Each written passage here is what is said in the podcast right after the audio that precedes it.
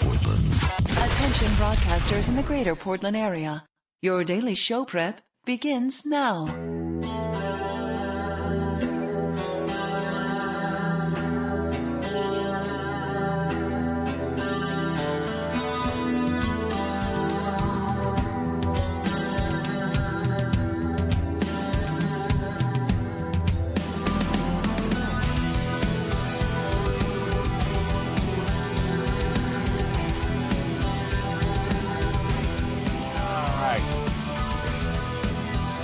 One minute and 15 seconds after the hour of five, and this is the month of September in the year of our Lord 2009. Thank you for coming along and making it part of your listening day. We are live from the plushly appointed yet not overly ostentatious studios of Rock 101 KUFO in beautiful downtown Portland, Oregon. It is the Rick Emerson radio program. Thank you for joining us on this uh, Friday. It's 503 228 4101 if you'd like to be part of today's show via the telephone 503 228 4101. You can also text at 520 51 or you can email if uh, that's your pleasure. It's rick at rickemerson.com. Rick at rickemerson.com. Sarah with an H at KUFO.com. Tim at KUFO.com.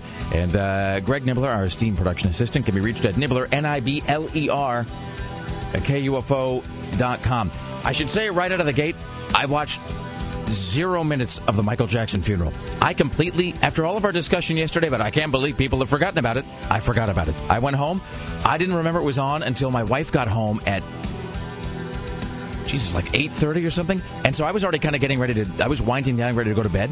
And I walked out in the living room and she was watching something and they're showing a casket wheeling by the camera. And I actually said, oh, who died? And then she kind of just looked up at me and then she said, Michael Jackson. And I went, ah, and I realized I'd forgotten all of it. By that time it was already over. I think she was just watching the, uh, the highlights or whatever on on CNN. So I have. We were at the mercy of the Jackson family who were pushing all the buttons providing the feed. They were the puppet masters. Really? Yes. So it's sort of a. So uh, uh, Joe Jackson is sort of a. Uh, he's sort of a entrepreneurial, flatulent Geppetto. Yes. Behind the uh, be, behind That's the the, way thing. it was. Awesome. All I know is that there was apparently the Jackson family's got some. They've got some fetish for like. I don't know, for like scones or cupcakes or something. They had some. The only thing I know is there was an article. I think it was on TMZ about it was some some local cupcakery uh, that had to make like forty thousand cupcakes or something and send them over because the Jackson family. I'm thinking Janet. It just it apparently just ingests those by the gross. That's the only fact I know. That and now is this an inside place where he's being buried? Not like inside the ground, but I mean like inside. It's like in it's a like building. a mall right? of death. Think of it that way. famous people. Instead of stores, there were crypts with famous people. so this is uh, Clark Gable, uh, Bette Davis, people from the golden era of Hollywood. is Forest Lawn mostly indoor or mostly outdoors? Both. So, but It depends on how much money you have. What is the difference between what is the advantage, Tim Riley, to be being uh, buried inside a mausoleum? That means you're big. You're a star. Is that just see? I would think it would be the other way around. It seems like that's like the tenement housing of death. no, not out there. It's not considered the same thing. Interesting. These are all things I don't understand. If you're like a B actor, you get a common marker outside. you get a in, a in a potter's field out back, buried in an unmarked grave by a railroad near the Delta. All right. Hey, let me ask you this: If you get cremated, do they give you a grave marker? I don't know that. Doesn't it seem like we ought to know that? I, I've only known of one person being cremated. Aren't we all kind Are of planning about- for cremation? None of my business, Yeah. I suppose. But yeah, I mean, because it's you know, what's the No, my grandparents are cremated. And Do they get a grave marker? Mm-hmm. So you're, you know, so if like, uh, so your family has somewhere to go, uh, put uh, plastic flowers or something. Mm-hmm. All right, all right. That's the sort of thing I'm always curious about. Like, what?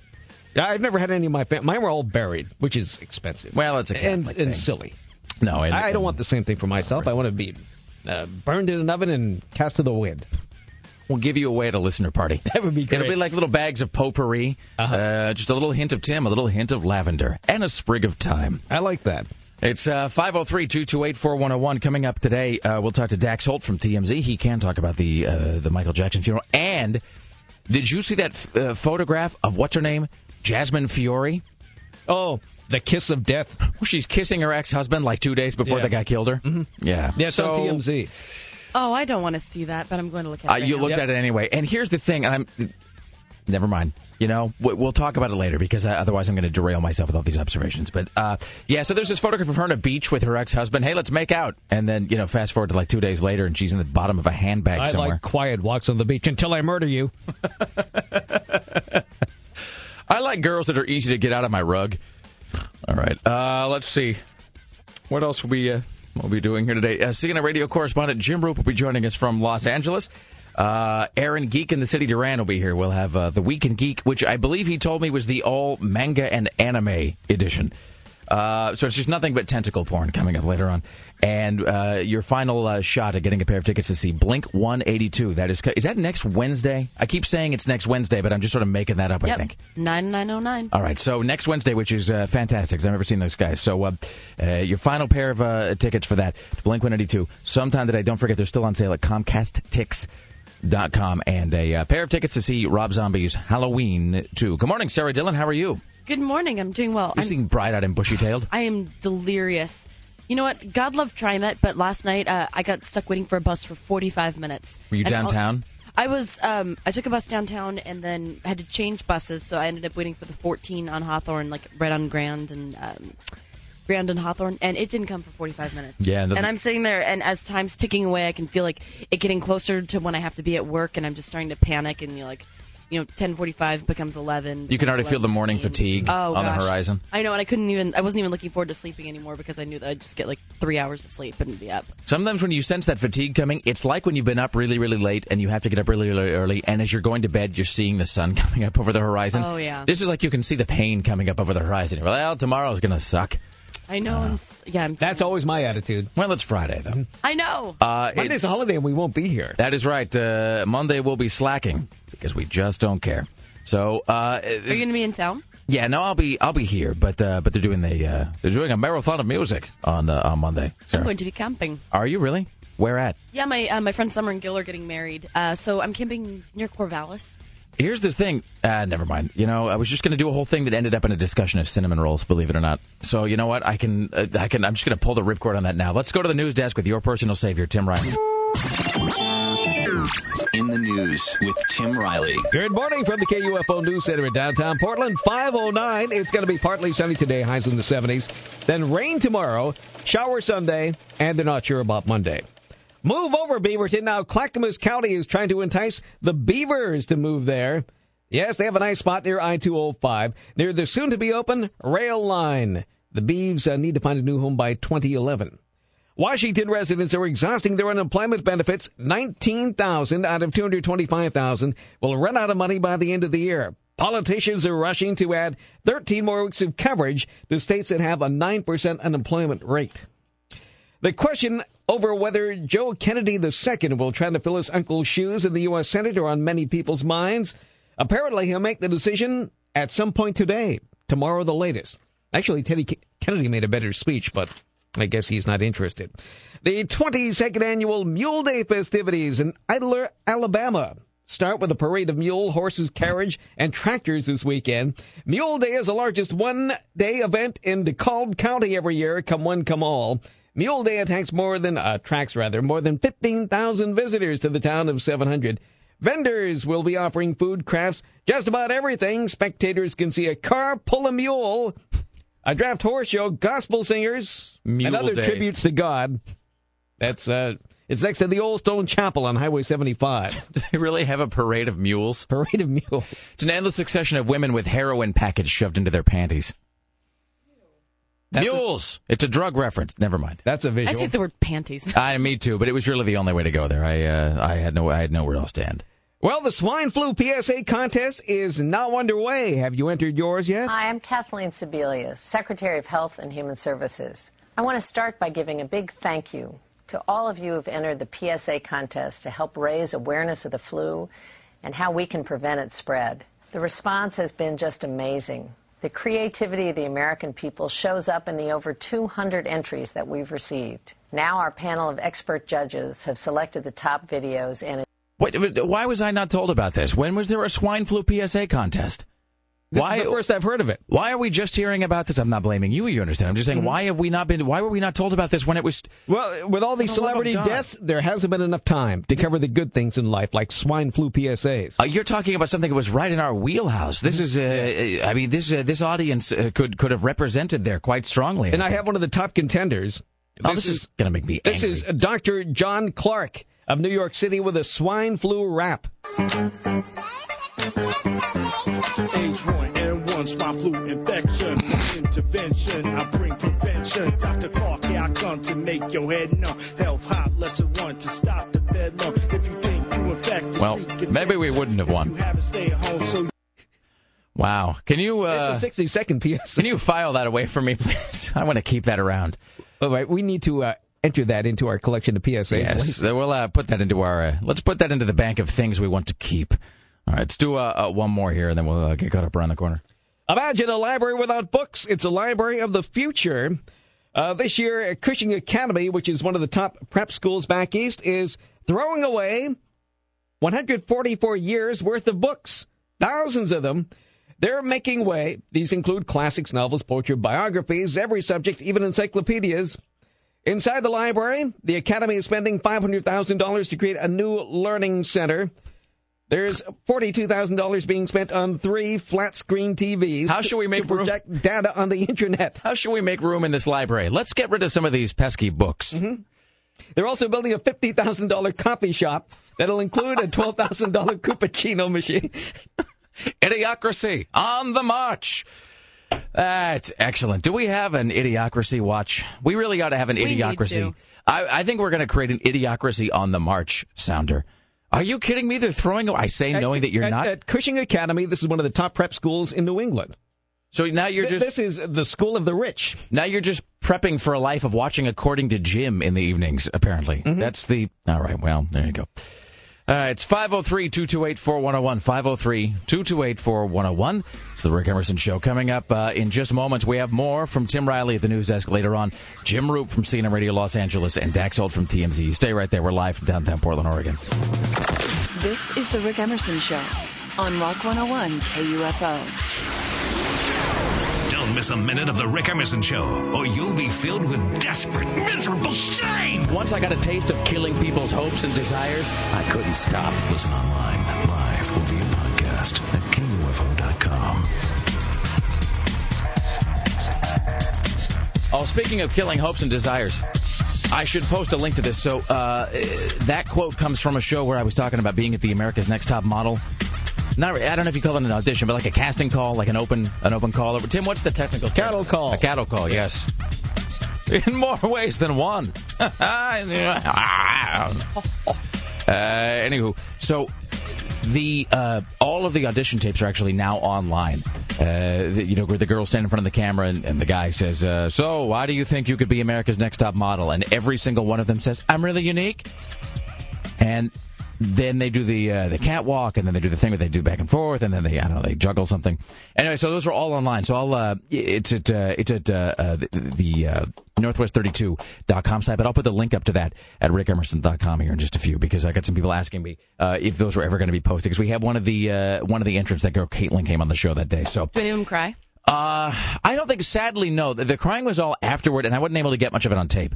I mean, I tried. I really, the Rick Emerson went out of his way to try to get some crying girls on tape. That'll be played back someday when they're looking for me in a motel in Canada. At the news desk, it's Tim Riley. In the news with Tim Riley. Good morning from the KUFO News Center in downtown Portland. 526. It's going to be partly sunny today, highs in the upper 70s. Then, rain tomorrow, showers on Sunday, and they're not sure about Monday. Beaverton police looking for three suspects connected to a stabbing death. Three guys jumped out of a car at Hall and Cedar Hills Boulevard the other night and asked Alexander Hernandez what gang he belonged to, and then stabbed him repeatedly. He died.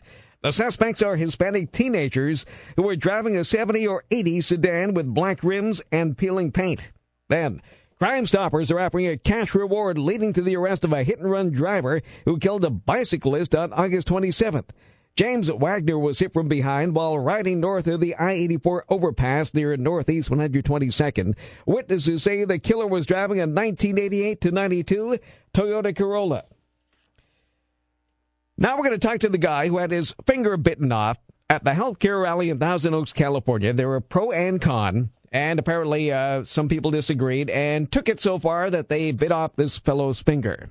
I uh, went out to a local event in uh, my community uh, where I was uh, confronted by somewhat of a deranged individual, and uh, scuffle ensued, and uh, he ate my finger in the process.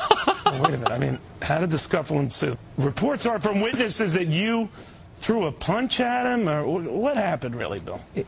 Yes, sir. Yes, sir. I did.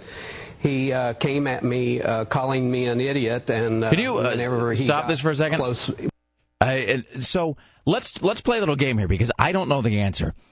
Let's try to determine which side of the healthcare debate this guy was on just by listening to him because I I really because I don't know I don't know I don't know the background of the story I don't I haven't read the accompanying materials. So let's listen to this guy and try to determine whether he's on the we got to reform healthcare or whether we got to not reform healthcare. You know what I mean? The, the- mm-hmm. you know he's on the right or the left of the issue. So What's weird about this bill is a guy who was advocating for the president's healthcare reform bit your freaking finger off. oh well, And never now mind. You're down. Contest over. Good contest, finger. Rick. What are you going to do? Yes, sir. I guess I'll uh, have to take different piano lessons or something, uh, Neil. I'm not sure. How are you doing right now? Are you in any pain? Who is this guy he's talking to? I'm uh, medicated right now. Thank you. Bill Rice. And that is who? Thank you. That was the the uh, finger biting victim. No, no, no. But I mean, who's the guy he's who? Who is he being interviewed by? Chris Matthews. That didn't sound like Chris Matthews. Really? Yeah. I didn't peg that at all. Mm-hmm. It, it was like uh, it sounded not at all like him. He's actually he's. I don't recognize him when he's not talking a thousand miles an hour and screaming at somebody. I guess if you can't see the flecks of spit coming out of his mouth as he's shouting at the camera, maybe you don't recognize him. So the guy got his finger bitten off, and the other guy swallowed it. Because he did say he He's- ate my finger. Actually, he didn't. He just bit it off and spit it out because my- Oh, okay. God, Well, that's this less is so interesting, I disgusting. suppose. I, sup- I mean, well, I mean, it's less interesting, I guess, but it's still pretty interesting. well, maybe next time. I mean, biting off somebody's finger would be difficult, I would think. Not not in this context, I guess. But I mean, are you having to like? Uh, uh, you have to. We're all looking at our hands. We wouldn't you have to like bite through a bone or something? yes. I was in the car when my mom accidentally rolled up the automatic window and cut off my grandma's finger. Oh, Really? Uh huh. What? Where? Wait. Okay, hold on. Let's stop. Which hand? What finger? Right Index hand, finger. pointer finger, Yes. and And she was like, had her hand on the window, but had like her finger out there. And my mom is still like scarred to this day. where? Where at? Like, uh, I cut it right. Uh, that's like at the was like- second knuckle. That's like halfway down. yeah, cut it, and it was like hanging from this uh, like Ah. her knuckle. Wait, what kind of car was it? How long ago was this? I didn't think This car was- windows could do that. Oh, it was lo- it was when I was like in eighth grade, maybe. Or was this like an earlier version of power windows that? Yeah. I got Wow. off, and I s- uh, yeah, I remember uh, my grandma was very calm, and she's just like, Chris, uh, my finger's gone. I think you, you cut off my finger. Ah, well, she must have been in shock though. She was. She co- she was completely calm, and we had to go to the hospital. I remember seeing. Did they attach it? Yeah, they reattached it. It was fine, but it was dangling from her.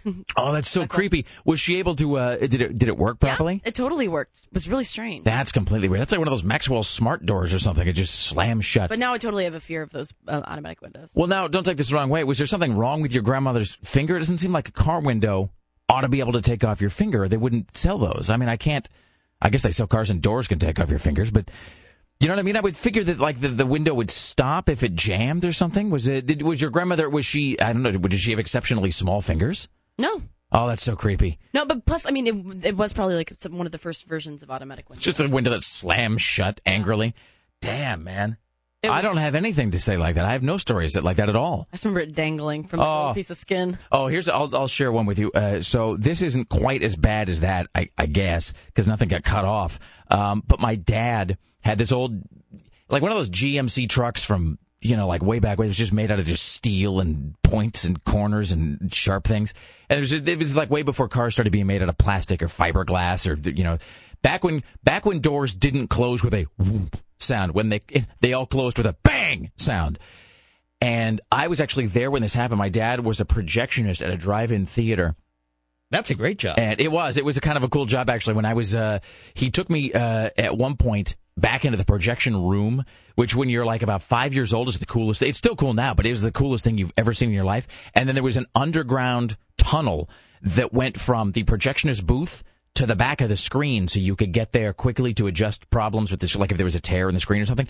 And I remember going through this tunnel and thinking it was like you were breaking out of prison because I swear to God there was a pickaxe down there for reasons that I don't really understand even now. Anyway, so we're at the theater. It's late at night, and I think he'd had a few while working in the booth, and so we're getting ready to get in the truck to go home. And um, he, I was getting ready to get in the truck, and he had to get something out, of then we had to walk back to the booth for some reason. Anyway, the point is, he was standing outside the driver's side door, and he opened it, and then had to shut it because we left something in the booth.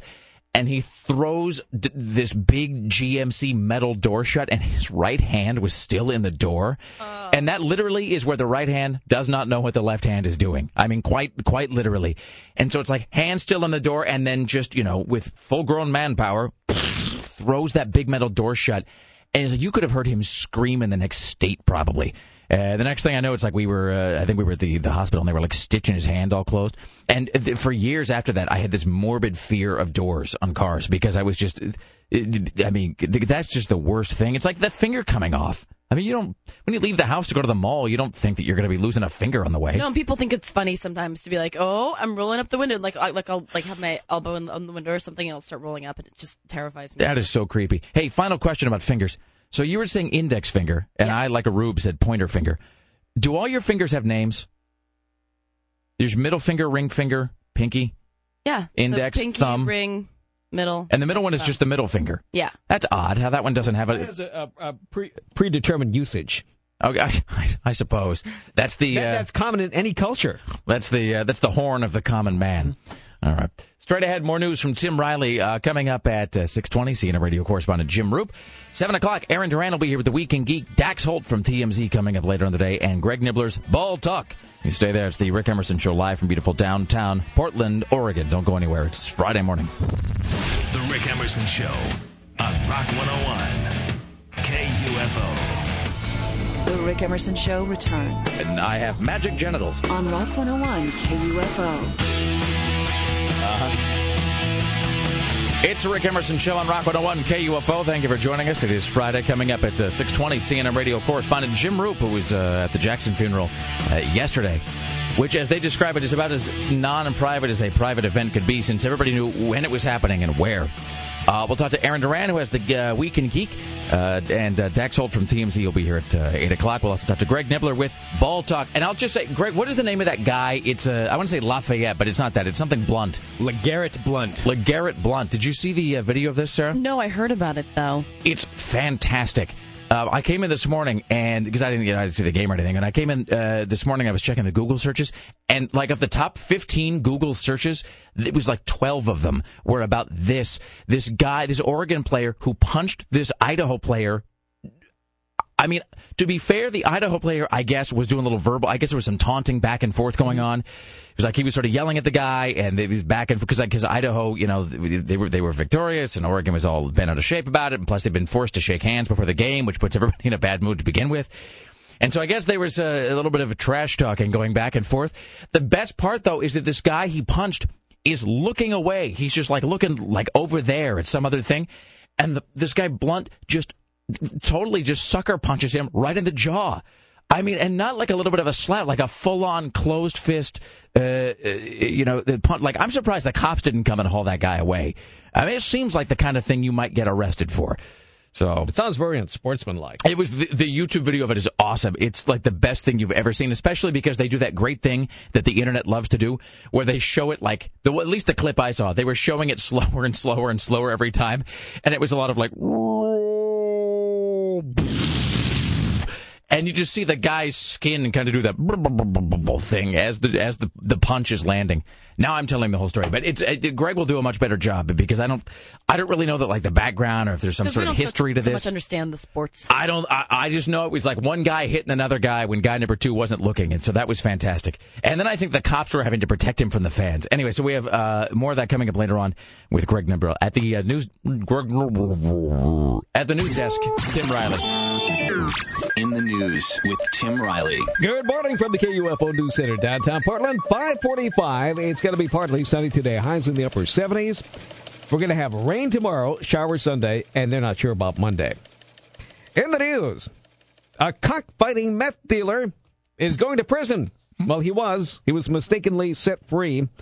Miguel Ochoa Sanchez, convicted of selling meth to his cockfighting patrons, was supposed to do a stretch in the big house, and now he's gone. Apparently, it was a clerical error. He was released mistakenly.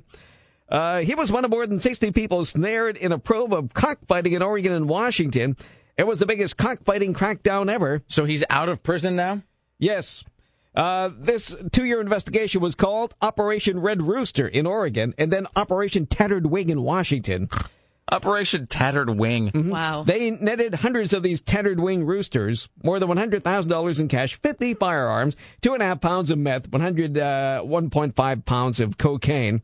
And this guy, Ochoa Sanchez, sold meth to an informant in the cockfighting case. Oh, so he wasn't okay. They weren't dosing the roosters with meth. I thought I somehow. No, no, this is being sold to patrons li- like cigars, cigarettes, methamphetamines. So it's like at, it's like at the circus where they sell you like a glow thing that you put around your kid's neck or like some cotton candy. This is just meth, and it's uh, to it's a little something to enjoy while you're watching the, The cockfighting. cockfight. Mhm. All right. Uh, they used the code half a chicken to describe uh, a half pound of narcotics and netted him. He's also uh, done some other bad things, such as drug possession, contributing to the sexual delinquency of a minor, and failing to register as a sex offender. A- Is every other person in the world a sex offender now? Apparently, just It- it's beginning to seem that It's way. everyone except the people in this room. I, I think sometimes. And I was looking through that busted newspaper yesterday, which is all the arrest, uh, you know, shots from. I guess that's just. Is that just Portland or Multnomah It's County? It's just Multnomah County, but then they have separate sections for like a, a few Clark County Man, ones. uh, there's really just some keepers in there. I mean, there's just some folks that there's some people there that look like they came out of Tales from the Crypt, like that one-eyed hooker, for example, who looks for all the world like uh, like the Vault Keeper. You know what I mean? The because there was the Crypt Keeper, there was the Vault Keeper, and there was the Old Witch. Those are the three hosts in those uh, old EC comic books. And the Vault Keeper, I think, only had one eye and had this kind of lank, stringy hair, and had this sort of like where the where, where the skin just sort of seemed to have come untethered from the skull. Like it was all not fat as such, but where the skin seemed to just be sort of slip sliding away right, right there in the front of her face. Mm-hmm. That's what that woman looked like. And you got to wonder if that guy who ended up picking up, first of all, what sad ass cop had to go pick up the one eyed hooker? Do you know what I mean? Like, cause you know, like they, her life is bad enough. Just leave the one-eyed hooker alone. and they send those cops in like sort of undercover, right? You know, where the cop the cop rolls down the window and he says, "Hey, how about this?" You know, and she He says, winks at her and says, "Come here, cutie." and she says ten dollars, and he says, "Well, I'll give you five. and she says, "Okay," and then and then he just gets out and arrests her. Who's having to go out and solicit the one-eyed whore somewhere? That's just the saddest job. That that is sad for everybody involved. There's no one in that story who's not depressed at the end of the day. Jesus. And imagine being some guy that goes out and tries to pick up a hooker, and then you get her into a good light somewhere, and you realize she's only got one eye. I mean, is that like when you get Shit, That's a pretty apparent loss of eye or lack of eye. unless she's sort of working in the shadows, you know, or like she has her hair combed forward or over. she's wearing sunglasses. exactly, exactly, because she's stylish. Or a monocle. Yeah, but- having sex with Captain Clink. Uh, all right, it's Tim Riley. Well, apparently the one-eyed hooker is one of the few people that's not on the Jerry Lewis Telethon this year. Reba, but it's not too late to invite her. Reba McEntire, Dolly Parton, Wynonna will be there. Neal McCoy, Lee Greenwood, the Grascals, whoever they are. Tony Orlando without Dawn, Bo Bice, Ace Young, uh, Alison Sweeney, Tom Bergeron, George Wallace, the committee, not the guy in the wheelchair. The uh, Jerry Lewis Telethon is still on. I'm Yes. not sure that people watch telethons anymore. From hear. Secessionist Governor George Wallace will be joining Jerry Lewis. So it sounds like Well, it's all one of Jerry's kids. like it's all country stuff uh, uh, this year. I I, mean, it sounds like they're trending very Ed country. McMahon will not be there this year. You know, they should offer to put Ed McMahon. They should offer to bring him back if we donate enough. Like if the uh, I don't know what the current record for the for the Labor Day telethon is, but if we beat that by ten percent, they should actually offer to go get Ed McMahon and put him back on the stage just once, one more time. So the latest thing is to uh, show up at any public meeting and yell at a, pub- uh, a politician. This time, Arnold Schwarzenegger got yelled at by some guy whose house burned up in a fire. Uh, Bert Voorhees claims his house could have been saved, but they moved all the fire trucks to rich people's houses and let his burn down. To us in the canyon, it appeared that the resources were going to rich areas in town and nothing here. Because give us something. Yes, they let middle class and poor people's houses burned down in the Big Tujunga fire. let this fire burn unattended for two and a half days. And I'm a huge fan of firefighters. Firefighters don't make allocation of resource decisions. And two guys ended up dead. This whole place got burned out. Now, is that true though that they let that fire burn for two and a half days? Because I remember that fire he's talking about. I don't remember how it unfolded or what happened with it. So I don't know if that's a fact or that that's his opinion. All right. Well, that's less interesting than I thought, only because we're following up on the bitten finger story. I mean, it's going to be hard. By the way, did you see this email? This is uh, from our uh, good friend Jenny who listens. She says, Hey, about the finger biting thing. Do you know that the ironic part is the man who had his finger bitten off, wait for it, was an elderly man who was anti health reform and has Medicare. Yes, he used government provided health insurance to reattach his finger. They should have told him to go find a private company to do that, and he could have negotiated the price himself. He can go haggle with some sort of private capitalist country to reattach his goddamn finger, then he can shut his trap. Sorry. Here's Tim Riley. I don't know how to follow that one up. You know, that was uh that was just something that uh, that came in, in the email, Tim, and I felt like it needed to be read. Let me uh, read you this as well, and then we'll uh, take a break. This says about Sarah. Actually, it's not about Sarah. The subject line is "I used to love her," and then the Oh. email starts about Sarah. Ever since, do we have sad music? Uh, do we have something sort of? I was just thinking that. I have uh, sad music in my mind. I, uh, you know what we need to get is we need because I have that Young and the Restless music, but that's not the food porn bed. We don't have like a um, like the Peyton Place theme. Or...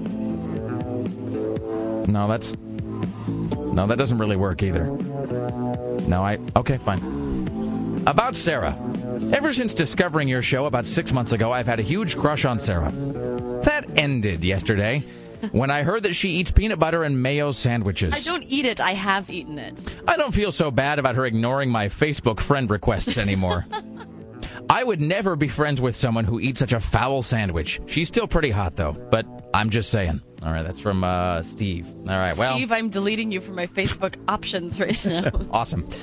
All right, uh, straight ahead, we have more news from Tim Riley. Greg Nibler will have Ball Talk coming up later on. Jim Roope from CNN Radio Los Angeles. Aaron Duran from uh, GeekInTheCity.com. And Dax Holt from TMZ, plus your chance at tickets to see Blink 182. The last uh, chance today, actually. And a pair of tickets to see Halloween 2. Stay there. It's the Rick Emerson Show, live from Portland.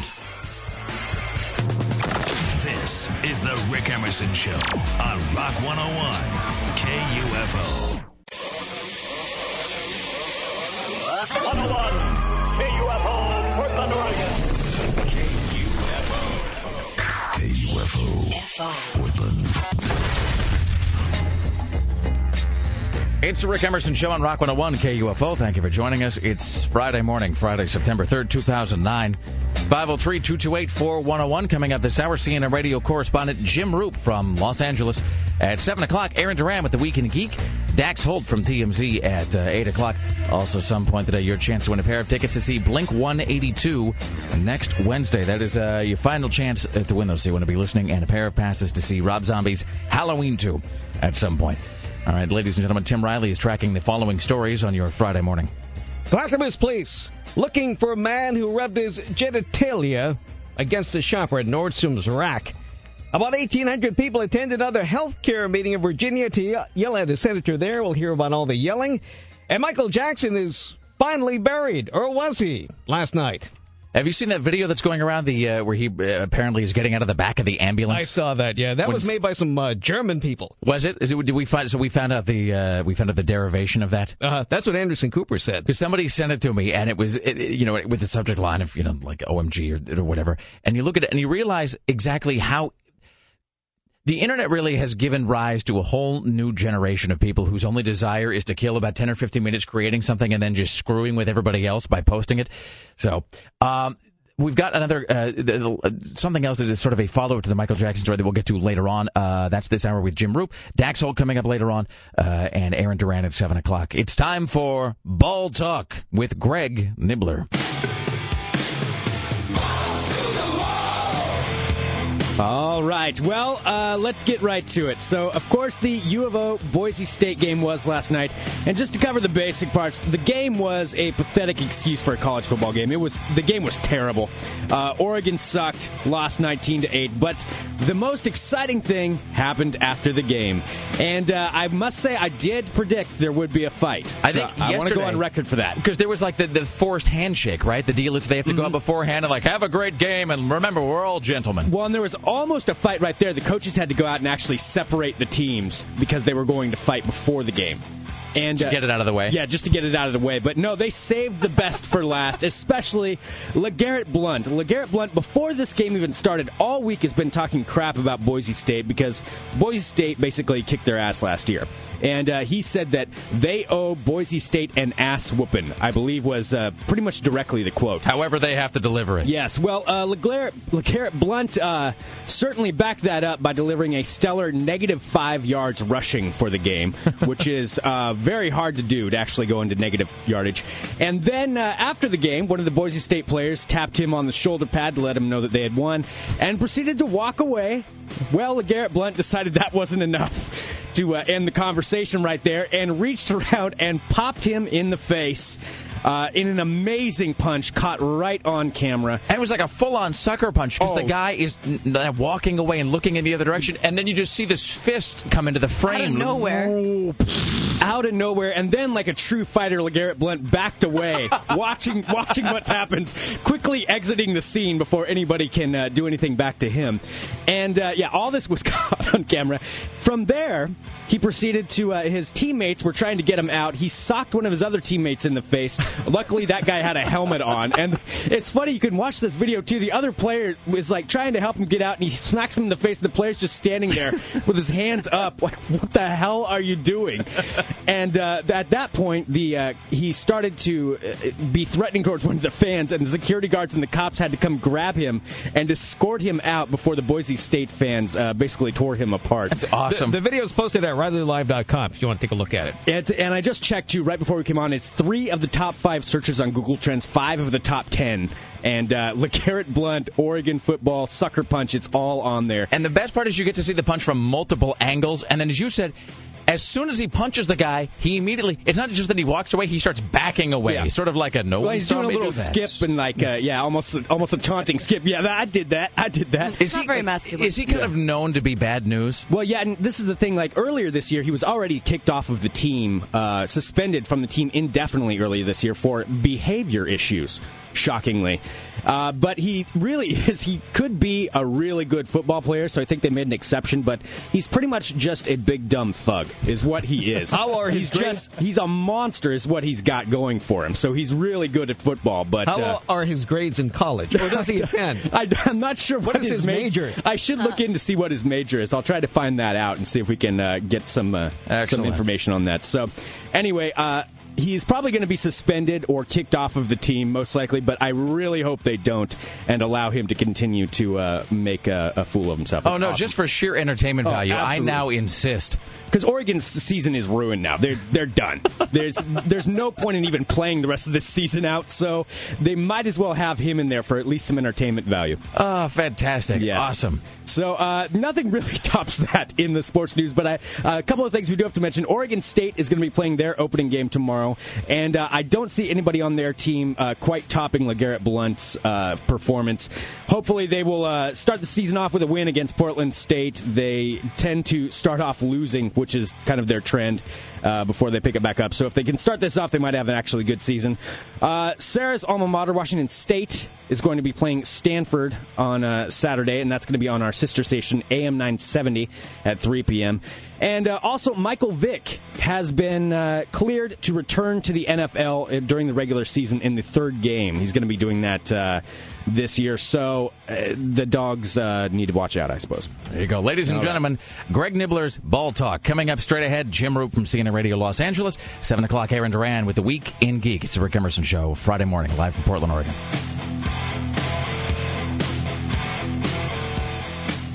One stop shopping for all your cult like devotion. Want to come to my room? RickEmerson.com. Do it now. This is the Rick Emerson Show You're a piece of crap. I'm going to use you as a footstool while I read a book. on Rock 101 KUFO.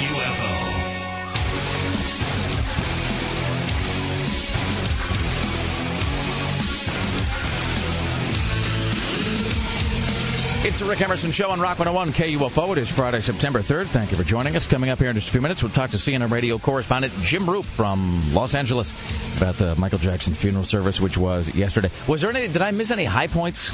No, it was more boring points. Because Gladys Knight was there, but I don't. I, don't, I mean, and I, I know they didn't. They didn't show any of the good stuff. Like I spotted Al Sharpton. I mean, as one always does, sort of lurking around. But I, beyond that, I don't really know. I, I guess he did the eulogy.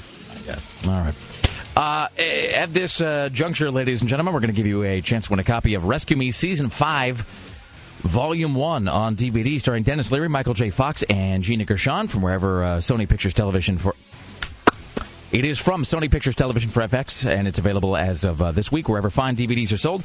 Rescue Me Season 5, Volume 1 on DVD if you are caller 10 right now at 503 228 4101. 503 228 4101. Coming up later on in the show, your chance to win Halloween 2 passes and a final pair of tickets to see Blink 182 uh, next Wednesday. Tim Riley is working on the following stories uh, on your Friday morning. Office chairs are being recalled because people are falling out of them. You can tell the government is becoming more of a nanny state now.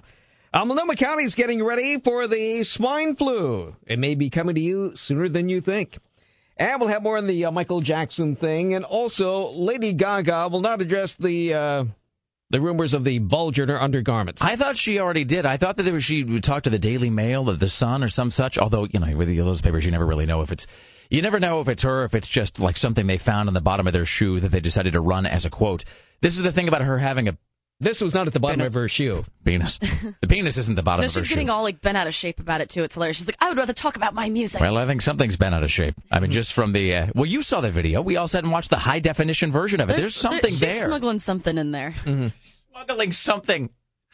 Uh, all right. Did you see this uh, Mila Kunis story? No. All right. So uh, Does that have to do with Macaulay Culkin being the father of uh, no, no, it doesn't. He's unfortunately denied that, but I'm going to keep believing it's true. Uh, uh, no, we'll, I'll talk about that here in a second. So, um, I'll put it this way: Mila Kunis, who is she's the voice of Meg on uh, Family Guy, and then she's you know she was on that '70s show, and she's uh, got a movie coming up. She's going to be in a um, what they're referring to as a steamy sex scene with someone who might surprise you. A girl. I didn't say that. Yes, it's a girl, but you don't know which girl is, is the point. That's the thing. I mean, yes, I'm predictable, but I'm only somewhat predictable because you don't know who it is. So we'll reveal that on the other side. And I Do we actually, to play 20 questions? yes, yes, yes, you do. I'm really good at that game. I'm picking up on your sarcasm. Welcome now to the Rick Emerson Show from Los Angeles. Why do you have to ruin it? Is it a girl? Of course it's a girl. No, she's going to be getting it on with Seth Green. Uh, you know, it, it's never. I mean, that's. It's never with, with any sort of fat hairy guy because you can just tune on. Uh, you know, you can tune on King of Queens any night and see that. Hello, Jim Roope. How are you? Fine. Seriously, it's like you know. The, the, I think that that must be. There must have been a focus group held about forty years ago where they sat around a conference table somewhere in a big glass building and they said. What the public wants is to see really, really hot women uh, on television who are married to fat, schlumpy guys with no hair and bad jobs. Do that from now on. And then sort of just every third show became that. Well, it gives all of us hope, I suppose. Hello, uh, Jim how's your, uh, how's your Friday? That's fine. Uh, you sound uh, as though you are uh, prepared to be. The, is it a weekend for you, or are you working tomorrow? Uh, what is tomorrow? Tomorrow, Saturday. Saturday? Well, I'm always on call, but I don't have to get up any for anything particular. Not this, but I've been working since I've been working for about ten days, nine days. Eh, no, long since since the fire broke out last Wednesday. How many days is that? I was going to ask when the last time you had more than five hours of sleep in a row was. Ah, it's been years. Seriously, it's been ten years, maybe more. Sort of a cumulative fatigue going on at this point, then. Um, Yes, and you know, it didn't help that I was out there across street from Forest Lawn watching black cars pulling in and out of the friggin' cemetery. I mean, it, it was such a lousy story. Well, I mean, there was just nothing. There was nothing. We did get one thing. When it, say that again. No, I'm just saying it Are was. you a- okay? You sound like you're dying. no, I'm fine. No, he's uh, no, he's just trying to process all of the. He's trying to process his grief over Michael Jackson. Ah. Clearly, There was- you're still trying to come to grips with the loss of the loss of when, Michael. when the when the cars were coming in last night, you know, they were supposed to not stop. Just come up to the gate, get their little map, and keep going. However, the one car pulled up in front of the cameras. Al Sharpton gets out, adjusts his suit, does a 360, gets back in the car, and keeps going like, "Thanks for the photo op, Al." You know. Like he was doing everything but strutting down the catwalk. Gee whiz, this guy, he was amazingly um, available for that photo opportunity. It's such a sad occasion. Everybody, look at how well I'm dressed.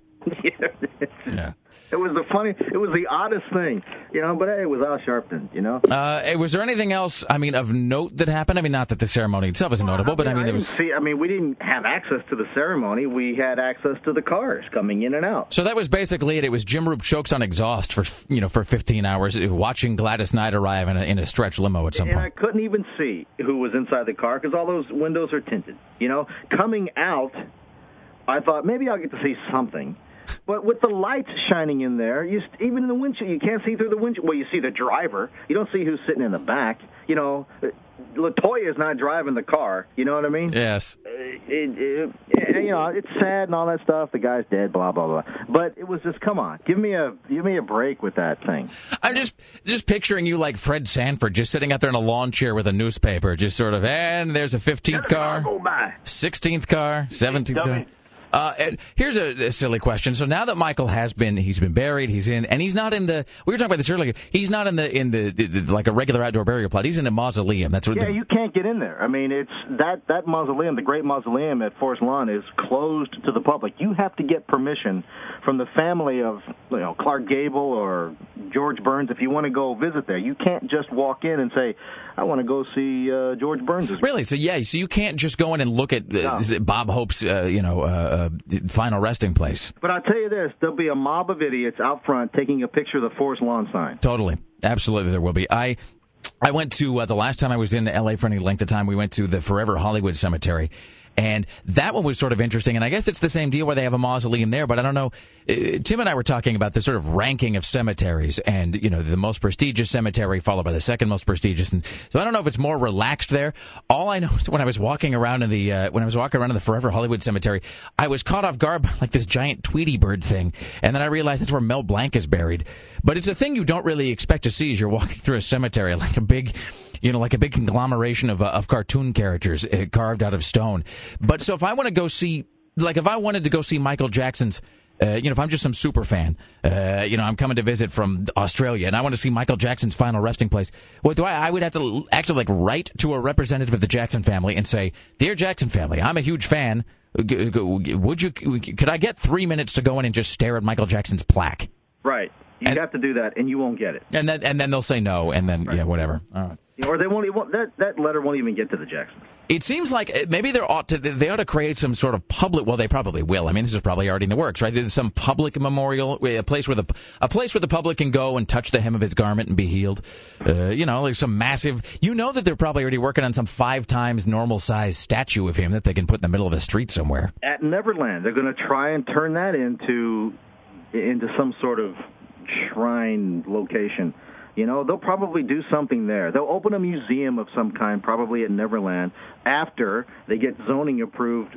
It'll take a few years, but I would imagine at some point they'll convince the folks in Los Olivos that it will create a better economy for uh, for that area, and then they'll they'll figure out a way to to uh, change the zoning and create some sort of museum uh, at Neverland. Which, if I were the owners of Neverland, that's exactly what I would do. Well, yeah, because it, it probably will, even if you don't get a lot of American tourism. He's so huge around the world. Oh man! I mean, people from you know all four corners of the globe come to that thing. Be like the. Uh, you know, like, the Michael Jackson Memorial Library, you know, so just uh, so you can just walk through and he, you can hear him saying, "Mr. Gorbachev, tear down this wall."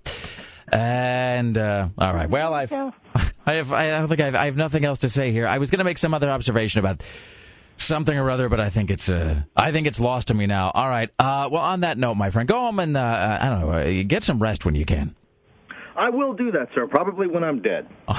Excellent, as Warren Zevon would say. All right, have a satisfying weekend, Jim Roope. We'll talk to you soon. Thank you. there you go, Jim Roope. Oh, sorry. Just completely cut him off right there at the end. All right. Uh, Jim I Roope love it when he's delirious. in Los Angeles. Delirious and full of hate. Also whiskey, but mostly hate. That's vodka. awesome. It's, it's all about vodka these He is, days. yes, he's, he's usually full of vodka. Is that true? Is he a vodka man? Remember? Yeah. I thought it was. I couldn't remember if it was him or Lisa that was in. That had the vodka. 'Cause Remember they were there, there for the DNC convention, and I think it was. I thought we sent him um, No, Ed, scotch, Ed McCarthy was uh, cran- gin. cranberry and vodka was and he gin. vodka? Yeah. Now I don't even remember how did the, the CNN uh, drinking habits. Let's see. So it was. I think Lisa drank vodka and Jim drank scotch because I think we bought a bottle of each and then uh, our friend Lowe dropped them off at the hotel there because Lisa has the whole Soviet vodka thing. Yeah. And then I think Ed, Ed McCarthy was like, Jim looks like he'd drink scotch. Yeah, I think Jim looks like anything. As my mother would say, anything doesn't drink him first. So I mean, it, really, I mean, you know, this doesn't get motor oil, hydraulic fluid. Uh, that's uh, that's what keeps him going. It's 503-228-4101. I promised to read it, so I'll uh, I'll do it here, and then we'll take a break. We'll come back. More from Tim Riley, Aaron Duran coming up at seven o'clock with the Week in Geek. Uh, at uh, eight o'clock, Dax Holt from TMZ, and at some point today, your final pair of passes to see Blink 182. Um, I said that I would read this. This comes to us from this is from the Washington Post. So um, this is uh, Mila Kunis, who's the voice of Meg on, on Family Guy, and she's done a whole bunch of other stuff. And she's and she's married to Macaulay Culkin, which I didn't know. She's married or to him? I not thought they were Macaulay dating. Culkin. She's married to um, No, she's dating Macaulay Culkin. no, because he's married to Rachel Miner. No, they they divorced like a couple of years ago. I thought they I thought they got back together though. no, she's been dating him for years now. See, I thought it was like a I thought it was a donut. I thought uh, that it was he was married to Rachel Miner, then he busted up with her and got with Mila Kunis, and I thought they broke up and he got back with Rachel Miner. Mm-mm. Okay, well I feel good about this. So she's single, Rachel Miner. Yes. All right, so there you go. See, like all guys, I assume that if a celebrity female has become single, I step up one place in line. So you're saying there's a chance? I'm just, uh, it- be, and he, here's the thing about Rachel Miner, real quickly. She is. I need to look her up. I don't know what she looks like. I'll tell you what she looks like, and you'll get a chance to see her. Actually, you know why? Because she's in season one of Californication and season two. Uh, she is the girl that I said I found it distracting to watch her in this weird threesome scene because she looked, at least in Californication, she looks a lot like your friend Kelsey. Um, I could see her looking like Kelsey. She looks a lot like her. especially and in and in Californication. Does she have dark hair in that? Uh, no, she's she's blonde, but they've got her. They, in the show, the the it, her character is a former suicide girl, so she's got you know kind of like real prominent makeup, and she's got you know like a like a nose ring and whatever. And You know what? She was also in Sex in the City.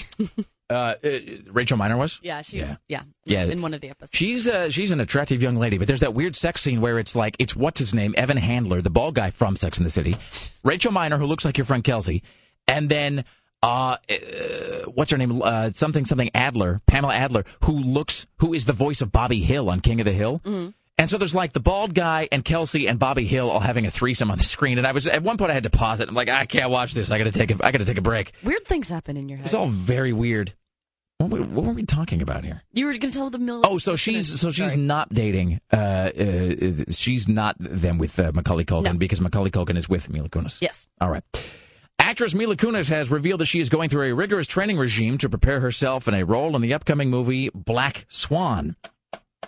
The movie, which is being directed by the wrestlers Darren Aronofsky, focuses on a dancer with a New York ballet troupe and the infighting and backstabbing over the lead role in an upcoming production of Swan Lake. I Does mean, she it- have a heart of gold? it's it, well, it sounds just like showgirls. I mean, it sounds like showgirls, but it's ballet instead of like show, you know instead of Vegas dancing.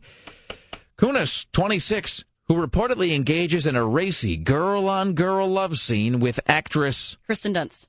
no Scarlett Johansson. no. Uh, does she have brown hair? See, uh, see now you're doing it the right way. Uh, well, she, I think she's she's not a blonde. She's a brunette. I mean, it's dark hair. Yes, Um, it's hard to tell with actresses. television actress or movie actress? movies. Um, pretty famous. Yes. Um, brown hair movie actress. Oh, geez, Alyssa Milano. No.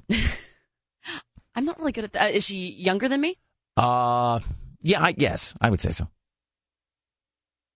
Hmm. I mean, she's in her mid twenties, I think, but I could be wrong about that. I, I might be way off, but I'm pretty sure she's younger than you are. Not by a lot, but I don't know. Greg.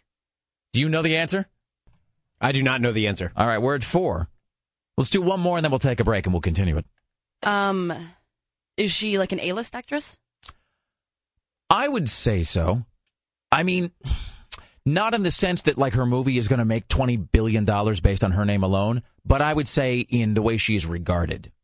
I would say she's viewed as an A-list actress. Okay. In other words, if in other words, if we were booked her on the show, we'd say like, "Wow, that's a get. That's with Nic- That's up there with Nicolas Cage." Okay. I'm gonna have to think about this. All right, so we're at five. We'll Okay. continue this. And if you know the answer, by the way, don't be a jackass and like text it in. It will ruin all my fun. Straight ahead, we have more news from Tim Riley coming up at seven o'clock. Aaron Duran with Week in Geek. Dax Holt at 8 o'clock, and uh, your shot at tickets to see Blink 182. Be listening for the sound of Tim Riley reciting Blink 182 lyrics. When you hear those, be caller 10 and you will win those. Straight ahead, we continue live from Portland, Oregon. Rick Emerson Show on Rock 101 KUFO. The Rick Emerson Show returns. This is Rock 101 KUFO.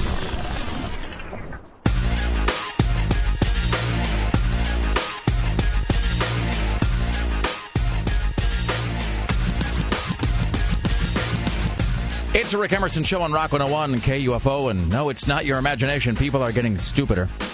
This from Los Angeles. Stupider.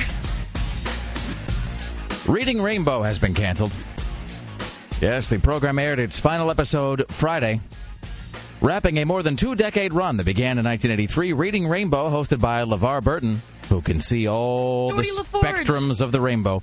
Yes, was des- excellent, well done, was designed to spark her love for books and its young audience. The once popular show's ratings had slipped and production on new episodes stopped several years ago, PBS said. Along with the end of the broadcast, the Reading Rainbow site at pbskids.org will be discontinued in December of this year. The program will apparently remain available for classrooms with off-air educational rights in effect for a year, according to a PBS website. So, there you go. I loved that theme song so much. Reading Rainbow theme song? Yes. Can you sing it now? No, I don't want to sing it, but I remember it's like, take a look, it's in a book, Reading Rainbow. Yeah. How about I let it sing for me? Did he have a on Reading Rainbow? Did he have a dog sidekick? Oh, well done. Oh my God, I still remember this. Of course you do. Take a look. wow, that was. great. I didn't That- see. that was scary. I didn't see Greg leaning toward his microphone there, and it was like God was just singing to me through the headphones.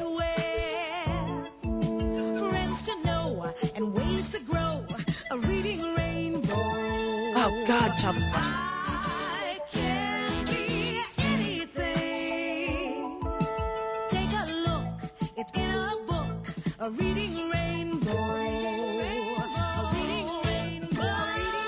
I don't think they ever updated this. I think it was just this same song forever and ever and ever.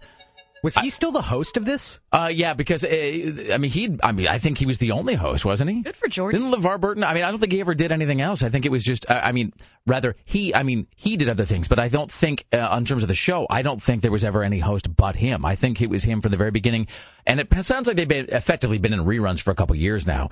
But I think even concurrent to all of the Star Trek stuff, he was uh, he was the host of Reading Rainbow. Yeah, I remember he was on because I remember th- watching Star Trek and then seeing watching Reading Rainbow at the same time when I was little, and I'm just like, wait, Geordi's on Reading Rainbow? I don't understand. and this. it bends your brain a My little bit mind too. blown. Well, it was like uh, you know, and it, I was kind of past the, uh, I guess, way past the target demo for this show. But it was like when you would see George Carl- uh, Carlin on Shining Time Station, uh, where he was Mister Conductor, and he would just, and you would think that like that's the guy who, uh, I. Regrettably, I can't really end this joke the way I want to because uh, it, it's not as suitable for air. But just the idea that George Carlin was on that show was just it was simultaneously weird and and disturbing in in the best possible way. At the news desk, it is your personal savior, Tim Riley. In the news with Tim Riley. Good morning from the KUFO News Center in downtown Portland. 647 now. It's going to be partly sunny today, highs in the upper 70s. Rain tomorrow, shower Sunday, and they're still not sure about Monday. The father of a groped girl is upset that OMSI security didn't call 911 after he told him uh, them of the incident and the fact they almost let the groper go before the cops arrived. Jose Enrique Arroyo will get two years for that backside groping. Clackamas police looking for a Latino man who rubbed his genitalia up against a six-year-old girl at the Promenade Nordstrom rack store. The mother told police the pervert followed her and her daughter through the store, winking along the way. But okay, I as much as I don't want to know more about this, you have to. do you mean? I mean, was this uh, through his clothing or was he tackle Yes. out? No, through his clothing. All right, so I well, that's something. I mean, if one if you're following someone through a But that store, happens to me every day, right on the bus. guys rub their genitalia no, I mean you, like people are just like. where I say there. in the context of news.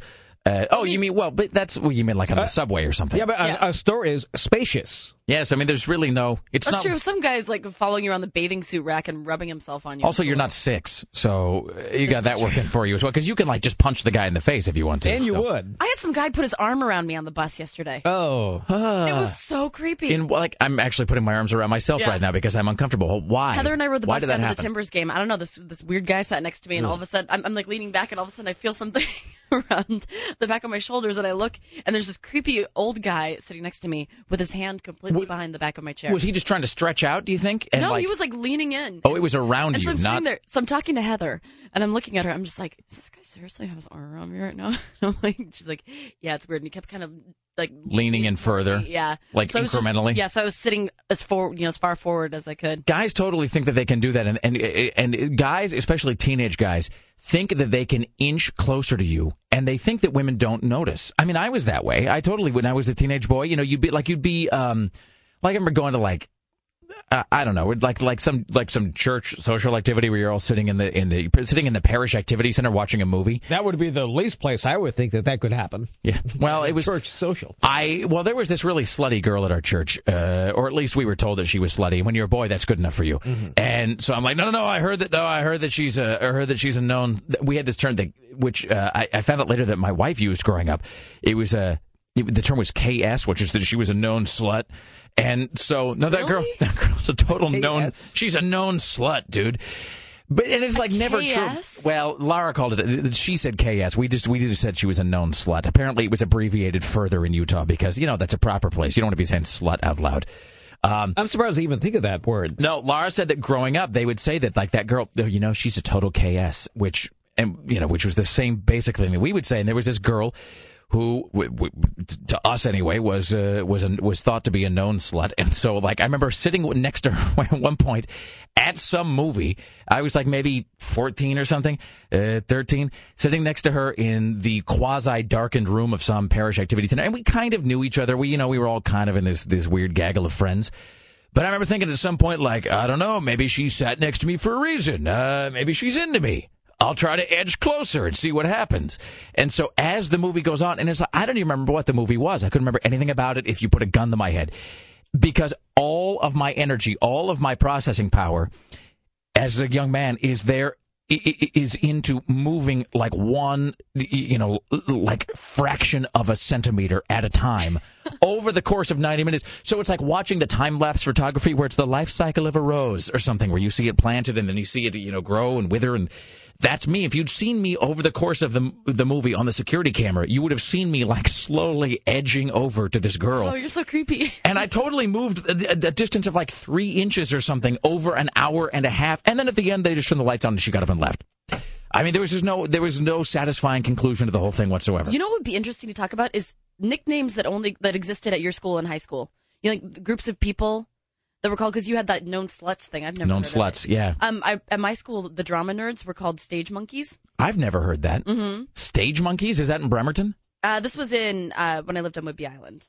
But they were they were all called stage monkeys because they'd all uh, sit and hang out on the stage, you know, and like practice their Monkeys? Renaissance play. So you mean nicknames for groups of people? yeah, I don't know that we had you know any. they're like, well, well, known sluts. I've never. Well, known slut. That was the one thing we had. or like Uh, in the 80s, like I remember, like my friend Tuggy is just like he would always reference the waivers. Waivers? No, no, no. I do, I do remember that now because we had that because that was like New Wave Girls. That was like uh, Depeche Mode and Cure fans. Mm. They were waivers, which I guess was short for for New waivers. Now that I think about it, I guess we had. Well, we must have had them now. We had waivers and we had the known sluts, and there must have been.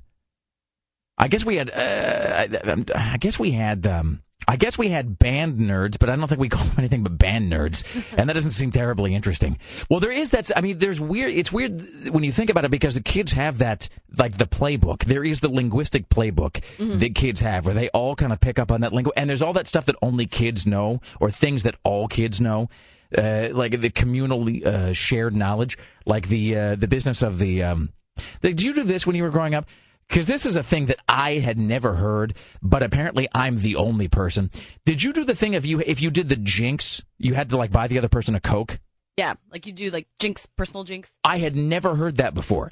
Uh, and then I was here, and Fat Boy Bobby and I said something at the same time. Uh, we, you know, we did the jinx thing, and and then and then of course we did the double jinx of trying to, you know, say no, no, no, you go, and then we were saying at the same time. He shows up in my office like five minutes later with a coke, and he puts it down, and he said, "Here's your coke," and I said, "What's this Oh, for?" I didn't know goes, people actually bought the coke. he did. I think he was being sort of kooky about Okay. fulfilling it, but I had no idea what he was referring to. And I said, "What do you mean? Here's my coke." And he goes, "Well, we jinxed." And I and he had to explain the whole thing to me. And I know other people that did that as well, and I've never heard of that. Yeah, the jinx, you owe me a coke. See, uh, but, d- is that a thing that all kids know? Greg, Jinx, owe me a coke. No, I don't know that. See, Oh, so see, it must be out. And then Bobby and I are, are Fat Boy and I are closer in age, so maybe that's no, from. I think I think I'm about the same age as him. and we're all from Yeah. the Northwest, kind of. Uh, he's from Salem. I mean, Yeah, you 'cause I grew up in the Northwest. that. Greg, where are you from? Are you from here? Yeah, I'm from and well, just south of Salem. Yeah. I mean, Yeah. so we're all kind of, you know, from either Washington or Oregon. So I maybe that's the thing I that never was. heard of such a thing. See, and Tim had never heard of it either. Hmm. All right. Well, in any event. Uh, straight ahead, we have Aaron Duran from uh, geekinthecity.com. He'll have the Week in Geek. Dax Holt from TMZ coming up later on. And be listening for the sound of Tim Riley reciting Blink 182 lyrics. And we completely forgot to pick up the uh, Who is Mila Kunis uh, having hot, steamy sex with in her upcoming film. You'll find out the answer next. Or will you? This is the Rick Emerson Show on Rock 101 KUFO. KUFO, Portland.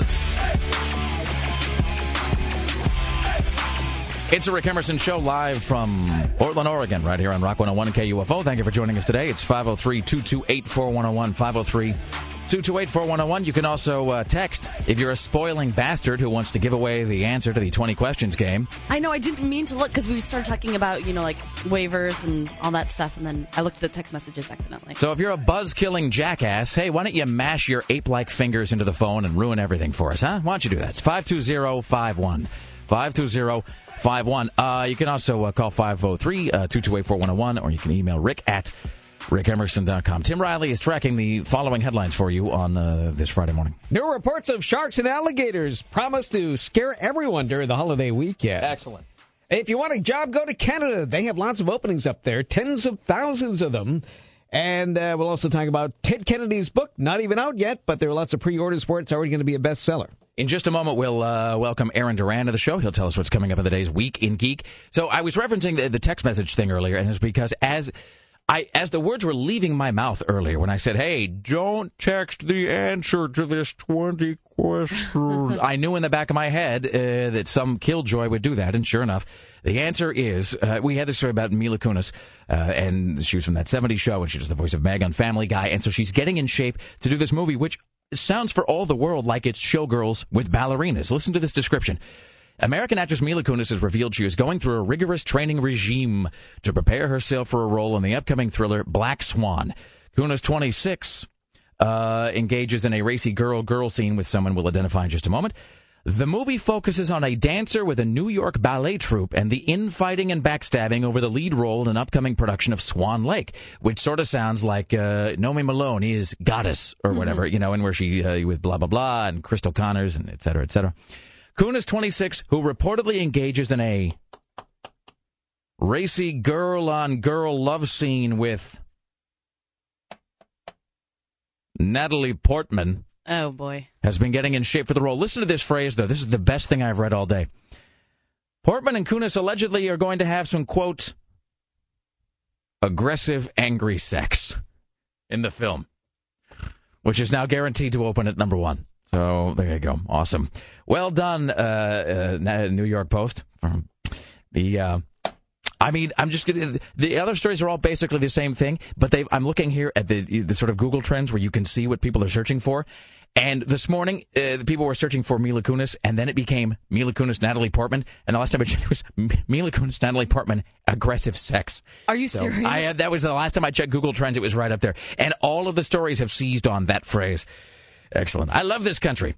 Uh, Aaron Duran, geekinthecity.com. What is coming up in the day's week in geek? Man, that's a lot of hair and bone going at it. Seriously, it's a wait. Seriously.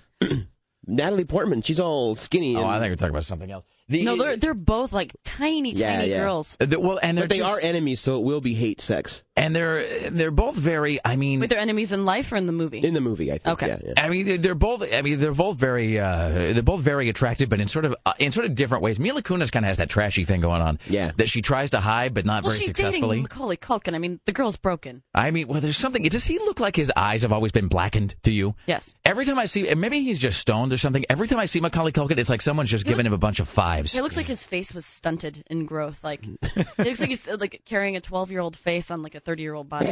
Like if Michael just scraped out too many cells for him to ever grow normally after that. Oh, Michael, leave me some stem cells for myself. No. Yeah. All right. Uh, I'm sorry, Aaron. What is what's coming up in the uh, Week in Geek? Uh, this is an uh, little teaser. This is an all anime weekend. awesome. Yeah, all Uh, big eyes and small mouths. So we'll You wrote that on my Facebook page. big eyes and small mouths. That's the kind of joke for anim. That's how they draw a lot of anime girls: big eyes, small mouth. I'm, uh, Because you had an anime pose with your new blue hair. I'm not going to make any comments about this. All right, that's coming up. Uh, we were talking uh, earlier about this. I forget how we even started on this. How did we start on the uh, the Jinx one two three thing? There was something I, made some reference to high school. Oh, it was talking about the girl who was the known slut. Yes, the K Um, and the KS. The KS, which is what my wife called them, but it's still, but it's you know an abbreviation of the same term. And we were talking about high school terminology and schoolyard terminology, and how there's uh, you know there's stuff that all kids know. There are phrases and things that are known, uh, you know, in schoolyards just across the country. One of those was the Jinx one two three and the You Owe Me a Coke, which is a thing that I was not aware of, and I don't think Greg was either. Were you aware of that? Not until I moved to Portland. That's where I discovered it. Jinx, owe me a coke. Uh, This one, I've got text messages about this. It says, Rick, the jinx is universally known. Also, you should count to 10 after a personal jinx. If the other person says stop during the counting, you don't have to buy them a Coke. It's hard to be a kid. You got to keep track of all this stuff. We had the one that if you blew past a yellow light, whoever was the last person to snap and then hit the roof of their car owed the coke. We did that too, actually. Now I've that I think heard about of it, that. we Yeah. did see, It's but we the didn't do the owing a Coke thing. We hit, we did the hitting the roof of the car, going through Coke the yellow just light. cornered the market on this. That must. them. I think that's an Oregon variant on this because that I think it was just like you won esteem or honor Yeah, or but I some didn't such. grow up in Oregon though. You were in uh, Susanville, right? yeah, California? Northern California. So you know, Northern California, Southern Oregon. It's the same thing. This one says owing people cokes in my middle school was a huge thing, and if you didn't deliver, this huge jock lineman would beat on you. People would go contract him to get their coke. Strangely enough, that was his adult profession as well. Uh, Did you have any weird nicknames for groups of people in your high school? Um, I don't know if we had any you know weird nicknames. It was just you know the stoners and the. That's the stoners is what we had, and I was thinking about this long before the movie came out. We had mall rats. Uh, and mall rats were either a people who worked at the mall because it's you know because kids who work at the mall all know each other, um, or kids who just like Jay and Silent Bob uh, would just hang out there all day long. We did have mall or did rats. they have like mall hair, like the girls? We didn't have mall hair, um, but we did have we had the like we had skater hair, which even if you weren't a skater, there was the skater hair, skater hair, which was the sort of shaved on one side, long on the other. I always said it looked like Alf. Uh, you know, we had that hairstyle. And this says uh, Rick. We had the Jinx You Owe Me a Coke as well, and I'm from Texas. I can't believe you haven't heard of that. That's so weird. He says, Don't hold it against me. Texas is a good place to be from. I don't remember anyone actually buying me the Coke, though. Might have had something to do with the fact that we were kids and never had any money. Great show, Mike. All right. Uh, straight ahead, we have more from Aaron Geek in the city Duran. Uh, he'll have the Week in Geek. Coming up at 8 o'clock, Dax Holt from TMZ and your chance uh, to win a pair of passes to see Blink 182. Hi, Rick Emerson Show. Who's this? Uh, this is Joseph. Hey, Joseph, what's up? Well, I was calling about uh, the uh, the discussion you were having earlier about things we did when we were kids. Yes. Um, and I was thinking about the OMI, uh, which was a little bit like the slug bug, where you, if you saw a car with one headlight and you're riding along, you would hit somebody as hard as you humanly could and say OMI. And of course, you were saying OMI because they owed you a beer. Uh, we did. Did you do a variation on that where when you would see a car missing a headlight, you would punch the ceiling? Punch what? But it was like a thing where you would hit the ceiling of the car, and whoever hit the ceiling of the car first, you know, was the victor and was owed something by the person who who, who did not hit the ceiling of the. In, in other words, you kind of reach up and punch the ceiling. See, I punched the person, not the ceiling. Like you have to like hit someone on the shoulder and say Popeye. Whoever did that first one. I, I think we just punched each other for no for no reason at all. Uh, and and so this and so that you were owed a beer, and of course this is all stuff you're doing. Most of this stuff is stuff you're doing when you are too young to cash in any of these favors or to get any of these things that, that you are owed. Absolutely. And then you would be diligent about keeping a track of how many things you were owed. Uh, and then where did you go to school at? Uh, it was West Albany. Okay, excellent. So this seems to be, at least so far, a regional thing. All right, excellent. Thank you, my friend. Thanks for listening. You bet. This is the Rick Emerson Show on Rock 101 KUFO. Broadcasting in ADHD. Let's just remember to scream until daddy stops. The Rick Emerson Show returns. It's the Rick Emerson Show on Rock 101 KUFO. Thank you for joining us. It is Friday morning coming up at 8 o'clock. Dax Holt from TMZ. And at 820, Greg Nibler's Ball Talk. And if you want to see the video of that punch being thrown after the Oregon Idaho game uh, yesterday, which is really, it's like the best thing that's been filmed, I would say, within the last three or four weeks. It's pretty genius. The guy looks like such a pansy. He look, and he's just such a douche. You can tell by the way that he punches. First of all, he sucker punches the guy. I mean, And then like runs away. and he backs away, backs away like a small child, or perhaps uh, I didn't do that. or, or perhaps like my like my younger dog, uh, when he hears the sound of dried leaves blowing by on the sidewalk and is terrified. I have to get back into the room now. So he backs away, and then the cops have to come out, and the cops have to protect him from the fans because I guess uh, I guess Idaho fans are known to be a little uh, Boise fans are a little uh, known to be A unstable. boisterous. Ex- yeah, that's exactly what they are. Uh, Tim Well, there's Riley's very little to be excited about out there ever. so everything has a disproportionate amount of enthusiasm attached to it. Tim Riley's tracking the following stories for you on this Friday. The Clark County alligator has been captured. In the meantime, a seal has bitten a little girl's hand in BC, and sharks are congregating off the waters of Cape Cod, and vandals have top, toppled two radio towers in a sabotage in Washington State. Really? Yes. All right, more on that as the hour progresses. Let's welcome now to the Rick Emerson Show for the Week in Geek, our good friend Aaron Geek in the city of Duran. Hello, sir. Hello. Does that mean there is a loose seal out there? And you scoffed at my boisterous joke. Shame on you.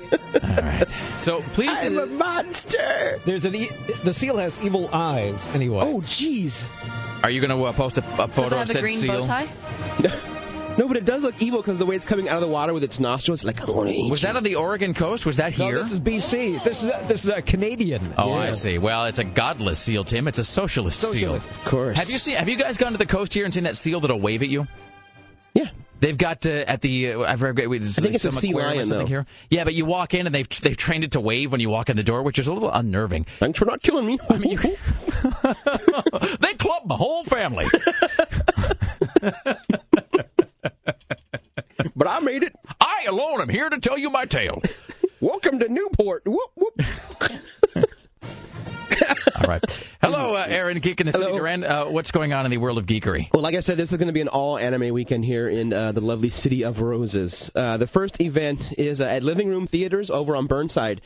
They are showing um, the the newly remastered Evangelion uh, movie one, which is all about giant Japanese mech robots fighting uh, fallen angels. I get the feeling the news in Japan is about giant Japanese mech robots fighting aliens. yeah. I mean, Anyway, that's that's really big, like on the fan radar. This Evangelion movie has been planned for years, and it's finally now come here and it's playing. excuse me, it's playing living room theaters. you know, there's a cough button right in front of you. I didn't think they worked. Here, try it. There you go. Hey, Yeah. Nice. Okay. All right, Excellent. Well, about that. hot All right. dog. And then another uh, one of the other things. This is something that just kind of broke on the internet a little while ago. That'll make you very happy. Um, Star Blazers is coming to the theater as an original animated film. McRib is back. Yeah, it's going to show first in Japan as it's just being called Battleship Yamato. That is And- awesome. My and mouth then- is actually hanging open right now. Hold on. So let me back up for a second. If you uh, now speaking of regional things, if you grew up in the Northwest, and Greg may just be young enough not to have seen Star Blazers growing up. Did you ever watch the show Star Blazers? I don't have no idea what you're talking about. All right, yeah, is so awesome. So I think yeah, you're probably just a, just a few years too young. If you grew, if you're about my age, if you, I would say if you're like maybe 34, 35 and above, uh, maybe up to about 45. You saw this show uh, that was broadcast uh, weekday mornings, and it came out of Seattle. It was on KSTW Channel 11, and that uh, channel was uh, sort of syndicated and picked up in smaller cities all over the Northwest, like my hometown of Kennewick. Yeah. Star Blazers was a 30 minute. It was a it was a 30 minute children's uh, here in America anyway animated space adventure show. But like you know, but like a lot of those shows, it originated in Japan, and it really wasn't meant for uh, you know for kids because in Japan they were they were way ahead of the curve on the animation being Yeah, it was for the a, whole it was family. A, it was a prime time adventure just, show. just happened to be animated. Yeah. And it was a serial adventure, meaning that every week was a continuation of the previous week.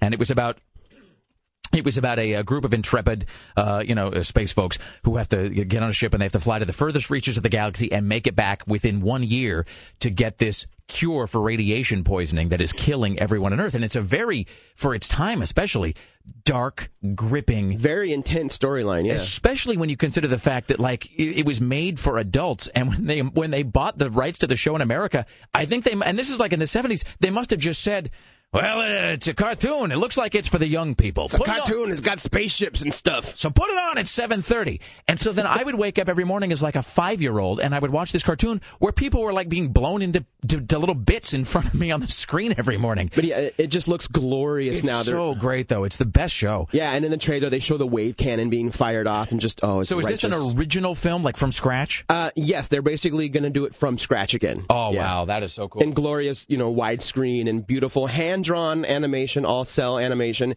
And then finally wrapping up this glorious anime weekend. Uh, this weekend downtown in downtown Portland at the at the uh, the Portland Hilton is Kumoricon, which is the Pacific Northwest's uh, premier anime convention.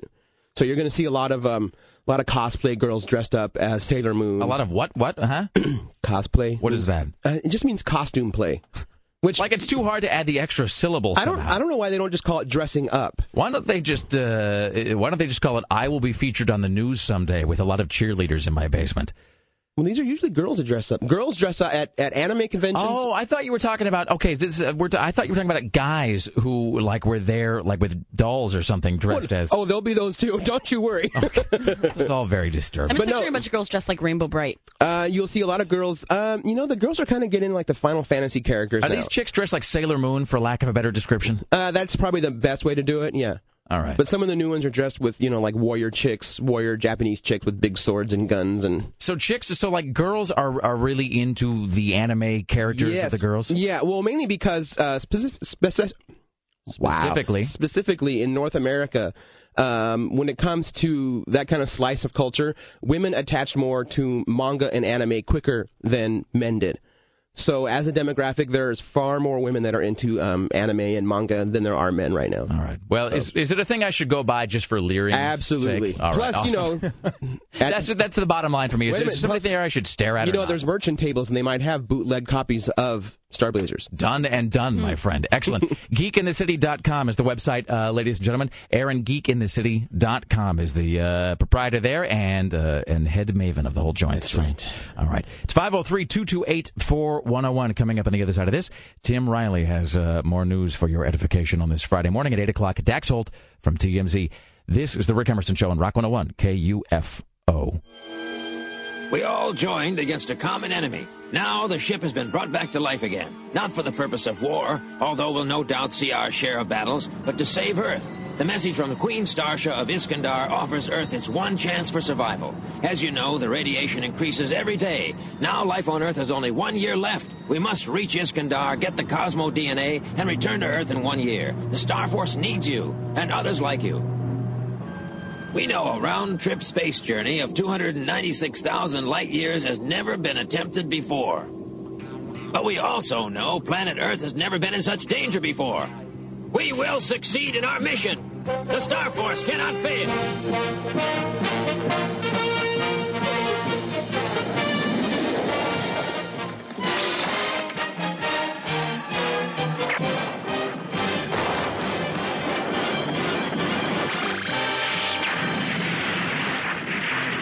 We're off to outer space.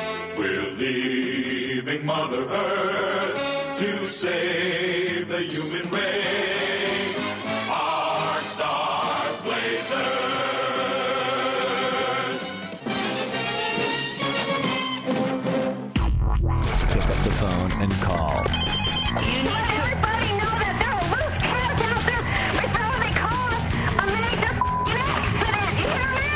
213-228-4101. This is The Rick Emerson Show on Rock 101 KUFO.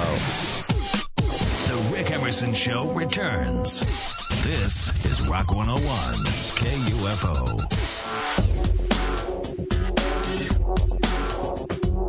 It's the Rick Emerson Show on Rock 101 KUFO coming up at 8 o'clock. Dax Holt from TMZ uh, will join us to talk about the all things. Well, first of all, we'll do a little, just a brief recap on the Jackson funeral yesterday. And then we're going to talk about that Jasmine Fiore photograph where she's on the beach kissing a guy who I think was identified as her ex-husband like two days before she ended up in the back of a you know guy's car inside a Samsonite.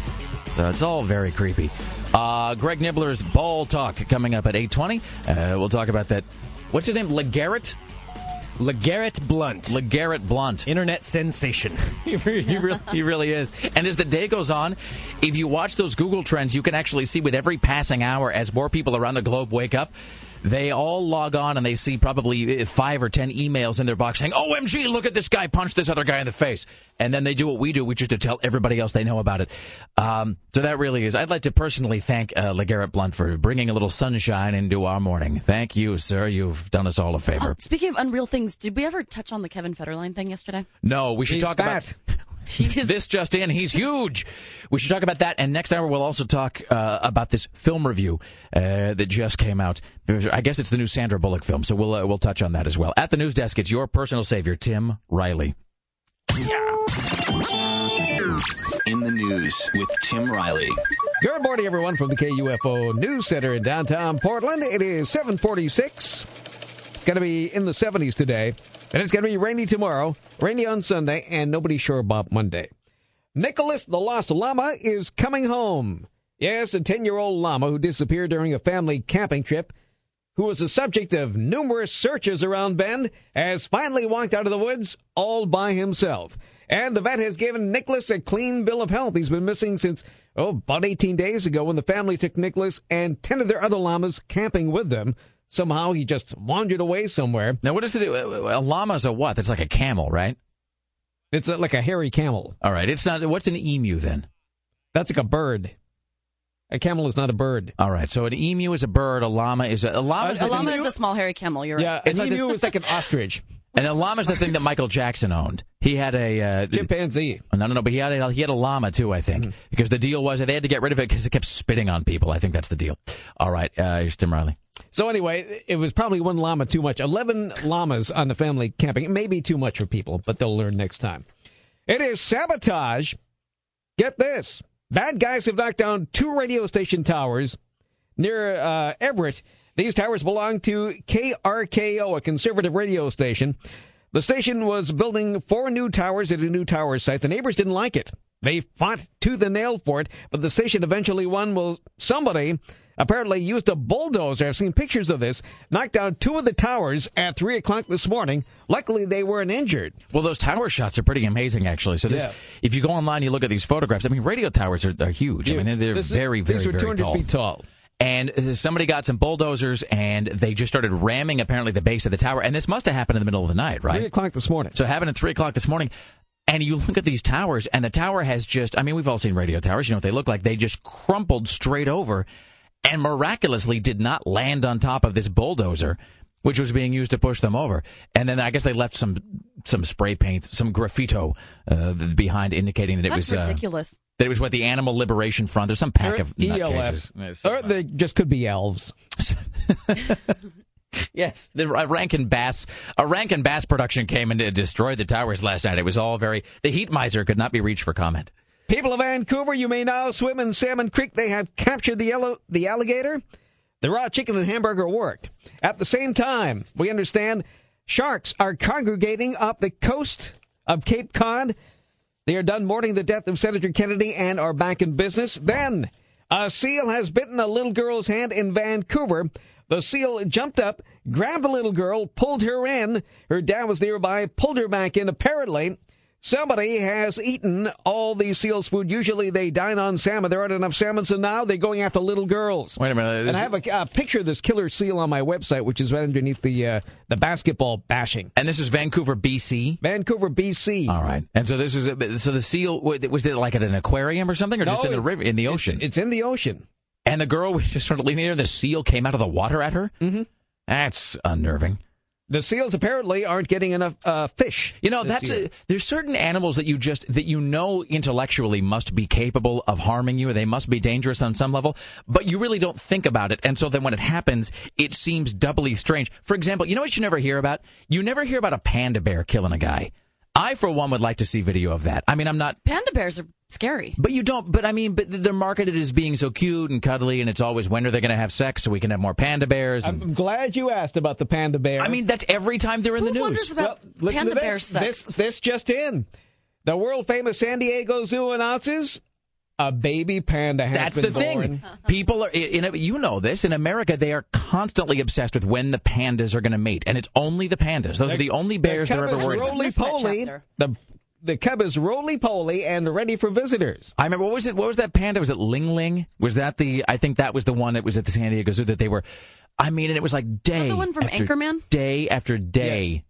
Was it? Uh, was is that the panda bear they talk about? Do they? I thought it was an actual bear.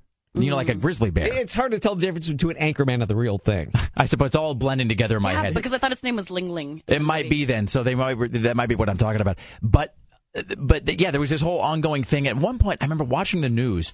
And they actually had a woman on there saying, "Well, you know, we've been monitoring the panda's rectal temperature, and so we do believe she's ready to mate." And I was sitting there on the sofa, going, "Like, what? What? Where am I? Like, what's going on here?" So panda bears are always marketed as something that you know they're very, um, you know, because they're so uh, they're so distinct looking.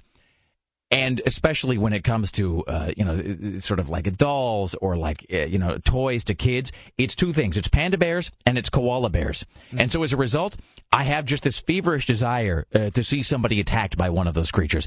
Like, how great would it be to see a guy just taken down by a koala? You know, just a koala bear just taking out one of his eyes. I See, I mean. think koala bears are cuter than panda bears. I mean, but so wouldn't it be uh, exceptionally uh, entertaining just to see a koala bear just go after some jackass and just take out his intestines? Kind of. I'm I would be all over that. All right, Yeah, but you want to uh, see the eyes of this predatory seal that's eating little girls. it's really scary. Well, seals got to eat too, brother. Uh, Pennsylvania history buff who recreates firearms from old wars accidentally fired his cannon through the wall of his neighbor's house. Uh, William Master fired the cannonball at George's Township. It hit, hit a neighbor's house 400 yards away. It slammed through a window and a wall before landing in a closet. Luckily, nobody was hurt. Uh, Mr. Master has been charged with reckless endangerment, criminal mischief. He says he's sorry and he's going to stop shooting his cannon, uh, which is about uh, 35 miles southeast of Pittsburgh. Well, that is fantastic. All right, straight ahead we have uh, Dax Holt from TMZ who will be joining us today. I'm sorry. Straight ahead we do not have Tax, Dax Holt Straight out, from we have TMZ. ball talk and then Dex Holt. All right, okay. Uh, straight ahead, ball talk with Greg Nibler. Oh, you have to say it like that. Ball talk. Uh, with Greg Nibler, we'll talk about uh, this punch that was thrown in the Oregon Idaho game yesterday, which is awesome, which you can see at RileyLive.com. 820, Dax Holt from TMZ, and Blink 182 tickets, all on the way. The Rick Emerson Show on Rock 101. KUFO. KUFO Portland.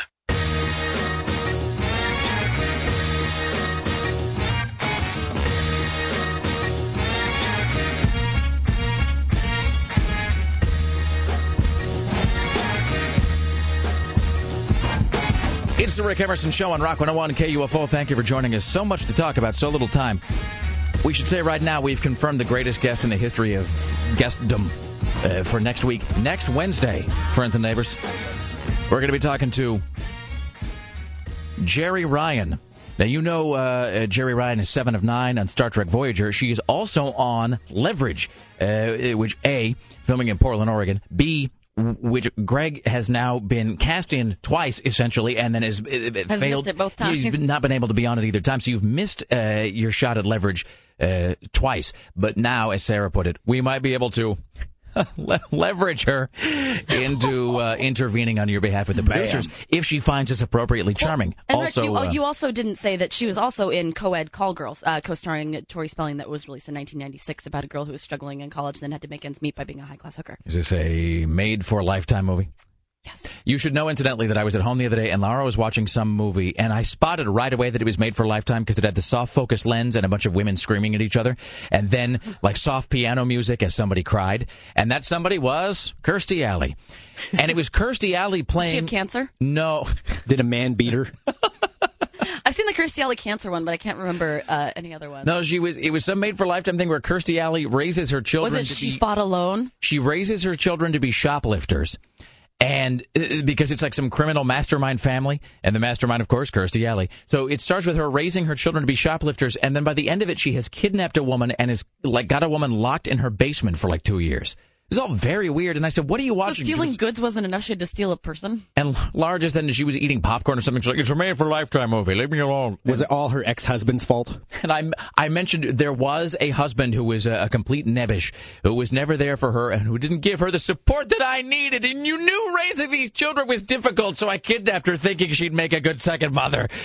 Um, wow. And I mentioned to Laura It kind of sounds like the tent guy story.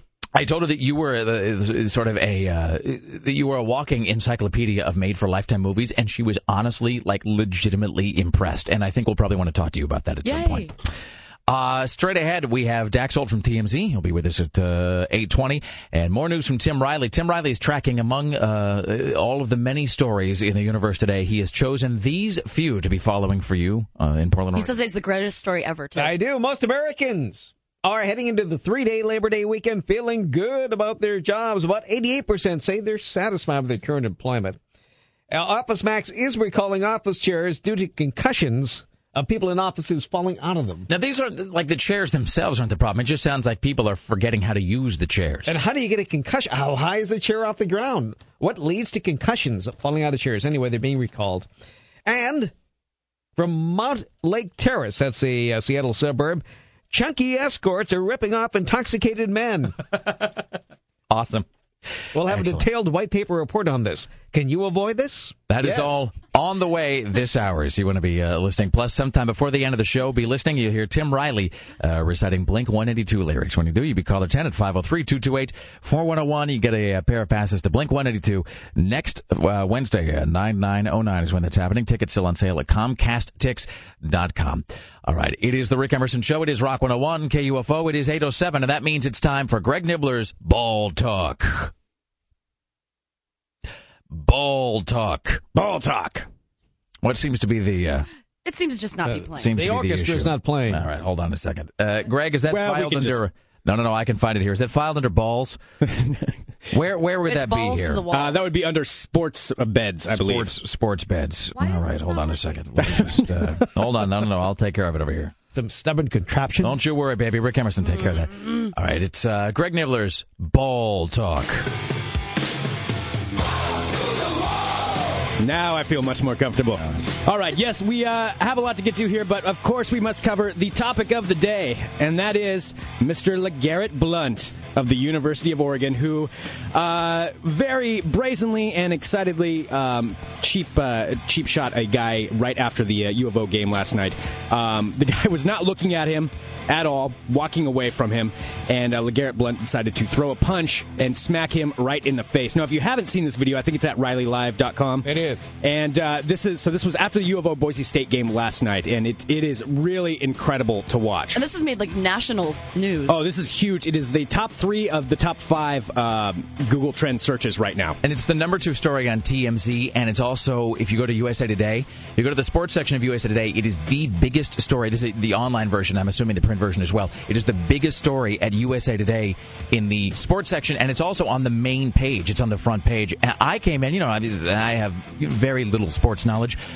I came in and there was just a stack of emails and uh, you know and, and people had texted about it all night long. And like as soon as it happened, people were on the uh, on the computer sending it to us. Well, the thing is, U of O, this was going to be a very big game anyway because it was opening college night, and this was nationally televised. They want they have a new coach. They wanted to go into Boise State, be the first one to win in 50 games, and get all kinds of good press for that. No, instead they're getting more press than they've gotten in probably the last 10 years, all revolving around this jackass, that cheap shot of dude, walking away from him. So let's back up. This is the game where they had the forced handshake before they everything had started, the for- right? They had the forced handshake beforehand, which the NCAA coaches uh, instituted for this game. So they uh, all had to go out, walk on the field, both teams, and shake hands. And that almost got into a fight right there. The coaches had to come out and separate the players, which was a really stupid idea to begin How do you with. almost get into a fight shaking hands with a guy? Well, I mean, it's these two teams. It is not surprising. And again, I will say, I did make the prediction there would be a fight in this thing, and uh, so that almost happened right there. But then after the game, after LeGarrette Blount ran for an astonishing negative five yards,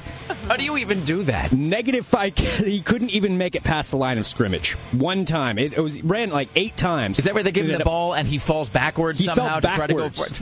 Yes. Wow. Yes, and this was him. the same guy too that also previously this week said he owed Boise State an ass whooping. A jaw whooping. Yeah, so instead, after the game, uh, Boise State, and I want to address a couple of things too, because we've had some calls and texts about people saying, oh, well, Boise State was unprofessional. They provoked him. Number one, Boise State kicked their ass at home on their own turf, and this guy had been talking crap to him all week long. So I mean, you're allowed to taunt a little bit if you're you kind of it off. allowed to taunt a little bit, and the thing that Boise State didn't do was punch him when he was walking away from them. And he so- said something to him. So, so this, yeah, so the a- defensive end, douchey move. It really is. So this defensive end for Boise State after the game, he did. He's, he kind of tapped uh, LeGarrette Blount on the shoulder pad and said something to him. Walked away, doing the right thing. Legarrette Blount followed him and just reached around through some players. The guy's looking completely the other direction, popped him in the cheek, and then proceeded to backpedal away, kind kind of doing a little dance to get out of the picture. Literally walking backward to Like get out of the backward, like crowd. a moonwalk mm-hmm. almost. Exactly. Yes, I mean, look- look what I did. You watch the video and you can see this at Riley Live. You just see it from multiple mm-hmm. angl- angles, and the first thing you see is, is the Boise guy, and he's just standing there talking, mm-hmm. and then from outside the frame, you just see this giant fist come in and just. And the video is fantastic. It I mean, it's all caught on It's there. fantastic. And the whole thing was caught too because after he did that, uh, the other players, the other U of O players, were trying to get him off the field to calm him down, and so he socked one of them in the head too. And uh, this other player, I think, just basically said, "Okay, f this. I'm not going to help you out anymore." Right. And uh, at that point, one of the fan, Boise fans started taunting him, and he tried to go for them. And security guards and coaches had to hold him, and police, and uh, basically drag him out of the stadium. They should have let him go. Don't take on the fans. They Have really at it, should have. friend. They There really should have. Oh, they would have torn him apart. So, uh, anyway, U of O, congratulations. You are a very big topic today. Uh, a couple other things just to cover. Oregon State is starting their season tomorrow. I, it's against Portland State. I really doubt it's going to be as exciting as uh, this game was, but hopefully they will get the win. Uh, and Michael Vick is back. Michael Vick, well, of course, he was already back playing in the preseason, but he's just gotten the clearance to play during the season. He's going to be playing in the third game. I think we have a we actually have an audio clip of Michael Vick talking about uh, his return. Is this uh, coming? Doing all the things that a professional athlete's supposed to do on and off the field, and I can't get complacent. I just gotta, you know, stay stay strong and, and keep moving forward and, and continue to believe and have faith in, my, in myself and trust myself, and I think he believed that. There, there you go. He will not be complacent. So we all we're all aware of that now. So uh, that is what we have for this week. Uh, next week we got all kinds of stuff on tap, but this is this section of ball talk. It's the Rick Emerson Show. This is the Rick Emerson Show on Rock 101 KUFO. Putting the cult in pop culture. Greetings, Optimus Prime. I am Mega Chest. The Rick Emerson Show returns.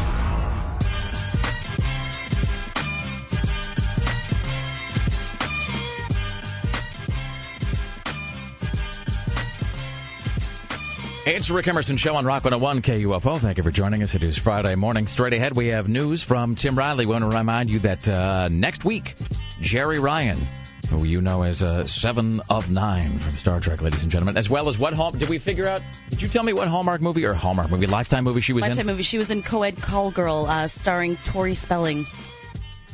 And Tori Spelling was said co-ed call girl. Tori Spelling was a co-ed call girl. She was like totally nerdy and didn't have a lot of friends, and all her friends made fun of her for being such a stick in the mud.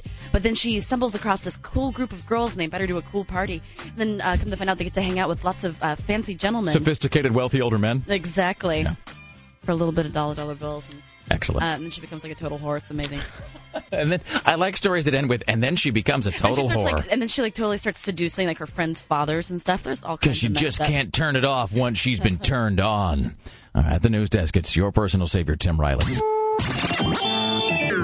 In the news with Tim Riley. Good morning from the KUFO News Center in downtown Portland. 824 now. Expect showers tomorrow and Sunday. And a mystery Monday. Nobody sure what's happening on that day. Top story comes from Washington State. Mountlake Terrace Police are on the lookout for a trio escorts who are alleged to have stolen about $440 from four customers who invited them to their party. The cops have the work cut out for them too, since they're relying on four victims who were incredibly intoxicated and provided only the barest of descriptions. Now, according to police, the four victims decided, after a night of drinking at their home, to pool their resources and hire an escort from Craigslist right in the middle of the night. So they find a woman whose picture they found appealing and called. but when the woman and her two female friends arrived, they found that none of them looked like the women in the Craigslist ad. Is that where they're holding up the ad and then they're looking at the woman, hold, looking at the ad, mm-hmm. looking at the woman? Mm-hmm. Yeah. The women were described vaguely to police as being larger and thicker than their pictures in the Craigslist ad. The men said they were not as advertised. Nevertheless, the disappointed men, who range in ages from 22 to 46, handed over their money while the women were still at the door. One of the women then asked to use the restroom, but instead of going there, the woman ducked into a bedroom and started rooting around for things to steal, including a Blackberry and some jewelry. So the men saw her and tried to stop her, but the woman ran outside to her friends, and the three raced back to her car, a maroon Ford hatchback. The men chased after her, but one man, one of the men was run over when he tried to block the woman from driving off. Let me stand in front of this car. What could go wrong? He now has severe head injuries and uh, will get out of the hospital soon. They were unable to get the license number. The suspects, all described as being about uh, five foot eight, white and chunky, in their twenties, possibly from Tacoma. Of course. Don't ask me how they decided. Possibly Tacoma. from Tacoma. One had curly, wavy brown hair and called everybody baby. It is possible they're from Bel Air, of course. The second woman had lip piercings and stringy brown hair. The third was short with sandy blonde hair. While trying to describe the suspects to police, the men decided to rate the women on a scale of 1 to 10. Three of the men said they all rated the woman as a 2, but the man described by police as being most intoxicated disagreed and claimed they were a 4. She wasn't that bad, you guys. But all, I would all- have hit that. But all agree the women must have been from Tacoma. Is the the ad can't still possibly be up? I don't know. So let me let me just. There's so much of this story to work with. There really is. So these guys are three guys drinking together. Mm-hmm. They Four. oh, I'm sorry. Uh, let's see here. There were three. Yes. three guys. They decide. Oh no, four. Once they're all liquored up, the four guys decide They're gonna they, rummage through Craigslist. they're gonna they're gonna root and see what's left. find the leavings. Pardon me. Do you have a remainders table here? Thank you. That'd be great. to Awesome. see what remnants might be available. Can I find some gently used whores? Are they less? Great, thanks. So they decided to sort of uh, to poke around in the the remainder pile of Craigslist to try to find some. I'll agree that this was the right thing to do. And that's the thing. Like, how does that conversation? I mean, Greg, you and I are about the same age. I, maybe this is a uh, maybe this is a thing of the internet era. I I don't know how close you are with your male friends, but have you ever been at a party where somebody suggested, "Why don't we?" I, I believe he's happily married. By the way, no, but I mean, when you, were when you were a younger person, is my point. I mean, did you ever? I mean, have you ever been at a party or with a group of guys where you could see one of the guys going, "Why don't we have some hookers come over and, and we'll all do them?" I mean, Uh, yes. really? I have a friend that, wa- yeah, that had suggested this before. Greg, have you ever been with a hooker? No. You answered that too quickly. I was going to say it's almost as though No, you saw I- that question coming. I could see that question coming. No, absolutely not. But uh, were- I've I've never felt the need uh, to. Uh, I mean, to not that I'm passing judgment. anything. You understand? I, and Oh, no. no. And see, to me, it's not even the paying thing. Like I, you know, I like you, Greg. I should say for the record, I haven't done it. But you know, if I had, I would admit that. If I had paid for a hooker at some point, or if I'd, you know, been with a been with a, a, a lady of the evening, Yeah, no, I, I think I would admit that. I'd admit But, that um, because you know it's a capitalist society. At least No, I it have, I have used to many, be. many male friends who've been with hookers. M- But see, that's not the weird thing. My now that's issue. weird that you have that many. no, I think it's probably more common than No, you I think, think. I think that that a lot of people just lie about it. Well, you have that, like, uh, you know, you have the friend who's the dominatrix, and that's not sex as such, but that still falls into the same category. You're paying a woman to do something that, that gets you off in some way. But my thing, though, is like, the, it's the group dynamic that I find weird. Yeah. The four guys at a party, and, and I don't know, it, it would be like four guys sitting around and deciding, uh, why don't we all uh, take off our pants and watch some porn? I mean, it would just be sort of odd. Well, yeah, when I was in Vegas, it, it was when I was in Vegas with uh, three of my buddies, and there was one of them that was very, uh, he was very intoxicated. It was late at night, and he was very adamant, and actually got out the phone book and started calling some different I mean, places. Dude, you want to talk about faces not matching the uh, uh, the description in real life, or you know, the, when you the, the- like the girl who doesn't look anything like she's probably advertised. If you go through, like, I don't know if they still do this, but in Vegas, when you walk down the street and the guys are there and they've got the, uh, Oh, yeah, the, Yeah. with their papers and they're Or they handing you the, the cards. yeah, the hooker ads as you walk by. Um, so the first time I went to Vegas, I went to the Mirage, and it was because Westwood One, which is a radio syndication company, they had a bunch of they had a big event where a bunch of their talk show hosts were broadcasting from the Mirage. I think on Thursday and Friday, and like Don Imus was there, and uh, Tom Leykis was there, and this uh, um, uh, Don and Mike show I think was on the air, and they they were there. And so anyway, so a friend and I had gone to Vegas, neither of us had ever been there, and so we're walking down the street, and these guys are handing us the hooker ads. And I mean, you know, I was just, you know, I'm just some bumpkin. I didn't know. It was, it was fascinating. And so I was, so my goal over the course of the night, like I tried to collect as many as possible. It became sort of like a, like a quest to see how many pounds of these hooker advertisements could I bring home with me. And so there's a, somewhere there's a photograph a of good me. use of luggage. There's a there's a picture of me somewhere sitting on the hotel bed, like I'm just sort of sitting there surrounded by hooker ads everywhere. Um, Whenever we go to Vegas, uh, like with my girlfriends, I always try to we always try to find our our card, like with our names on it, like With, like, a Sarah I always try card? Find the Sarah card or the Heather card, or Jessica card. And at one point, there was my friend uh, Todd, who was the guy that went with me. He and I were sitting there, and I was we were back at the, the room, and we were both just beaten. I don't think we, we decided we weren't going to go back to the casino or anything. And so we started looking through all the hooker ads, and he find he finds this one of it was the woman was like I know, she's really tall, really blonde, really blue eyed. I mean, she was you know the kind of the stereotypical like Barbie doll thing. And just to amuse himself, he starts he starts calling the numbers on the hooker ads, and he calls the ad that goes with this picture of this like really tall blonde white woman. And I can't really do the voice as well as he does, but as he described it, the woman who answered uh, who answered the phone had, as he put it, the most pronounced Vietnamese accent he had ever heard in his life. And as he was sort of, and then I heard him on the phone going, "So this is you? This is the, uh, You're you're the tall blonde woman with the with the blue eyes, uh, named Kendra. And as he described, he said the woman could barely speak English, and he he, he said it was really it, as he pushed her more and more on it, it became more and more hilarious. So. That is, I think, the closest I've ever come to this sort of a thing because I was kind of tempted to go back and have the same conversation with her. So these four guys uh, uh, call the hookers. The hookers come to their house, right? This is outside of Tacoma. Tim, where did this happen exactly? Uh, this happened in Mountain Lake Terrace. And so the three escorts show up. They're standing on the front porch. The guys open the door. They immediately see that the hookers they've called, like these are not the droids you're looking for, because they are not the women pictured in the ad. Probably all except for the guy who thought she, they were a four. the drunkest guy. Yes. But then they gave the women money anyway. But the guy, but the women, it sounds No, like they the didn't women. get. They, no, they didn't give them money. She stole the money. No, no, no. She was From stealing a room. BlackBerry. I thought you said that they paid the women regardless. Let's see here. The friends arrived. They found none of them. The woman, uh, larger and thicker. nut- They handed over their money while the women were still at the door. So even though the women showed up and weren't the women in the ad, they handed the money the money to the girls. Well, they deserve to have their money taken then. I mean, was the theory that they were going to pay the chicks even though the girls were going to leave because they didn't want the because uh, the threat I guess that's implied is that the girls are going to call the cops? Yes. Wow.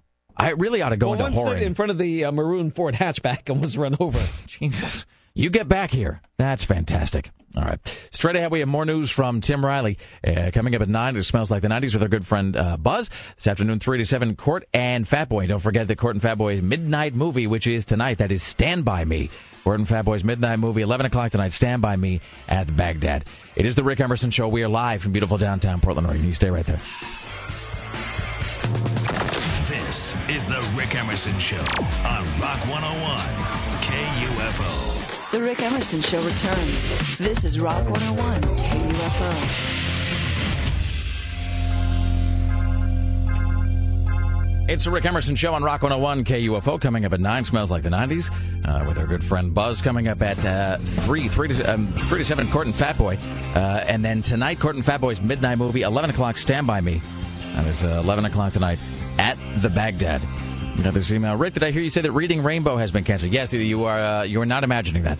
Uh, so I guess last Friday was the final episode of Reading Rainbow. That looks like they've been in the, the, the reruns for a couple years, though. So. That's such a bummer. Now All the crap Burton- that's on TV, they have to take away something good. And how do you get? I mean, how do you cancel a show that's on public television? That doesn't even make any sense. I don't even know how that works. Now, LeVar- Nothing on public television is ever canceled. uh, it just it sort of lingers around forever. Well, I mean, and it, in all fairness, it doesn't sound like anybody noted that they hadn't uh, made new episodes of that show since uh, 2007. Now LeVar Burton just has to sit around between uh, between sci-fi cons. By the way, speaking of sci-fi cons, we'll be having Jeri Ryan on the show next Wednesday. Uh, she's also in the upcoming season of Leverage. Oh, and to tie them all together, Leverage, Jeri Ryan, sci-fi, wah, wah, LeVar Burton reading Rainbow. Did you say that you met LeVar Burton, Greg? I did. I've met LeVar Burton. Where was this? Uh, please tell me this was right after you met like MC Hammer at the uh, at the electronics. Convention. Honestly, it was at that show. The same convention? I Yeah, was it's at the totally same effing with you. That's Yeah. awesome. No, it really was. It was there. I don't remember if it was the same day or not. It might have been, but yeah, he was. The, he again wasn't there for any apparent purpose. Was he cool? He was just hanging no, out. No, he wasn't. Oh, really? No. Oh, no, he was kind of a jerk. Yeah, he was uh, walking around this booth, and it's like you know, like I said, the same thing with Hammer. There's celebrities there, so of course you want to go talk to them, and we have a camera with us. Sure. So I asked him if we could do an interview, and he got very upset about that. That he did not want to do an interview, and uh, so we were like, "Well, can we take a picture?" And he just gets this this pissed off look. He's like, "Ah, ah," like LeVar Burton's so busy. you don't understand what I've got to do today.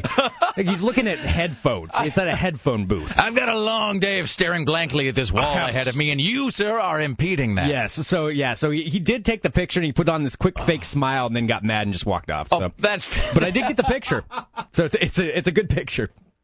I like the idea that, and I'm just picturing a LeVar Burton's uh, day planner, which is just filled with with white space and dust. Yeah. And just, well, I suppose I can oblige you. I know. Damn. And I, I tried to I tried even flattering him too because I was like I am kind of a big fan of his. Like I like reading Rainbow. He's Geordi La Forge. I mean, and, and I was trying to be like you know just a big fan. Just wanted to talk to you for a minute. Oh, You know, it's, it, the worst thing ever though is when somebody who has to do who does like a kids program turns out to be just an ass. Oh, totally. That's just completely dispiriting. Which is by I should say, incidentally, uh, this makes it even better that I a few years ago, actually in the Entercom parking lot when we were working for Max uh, nine ten.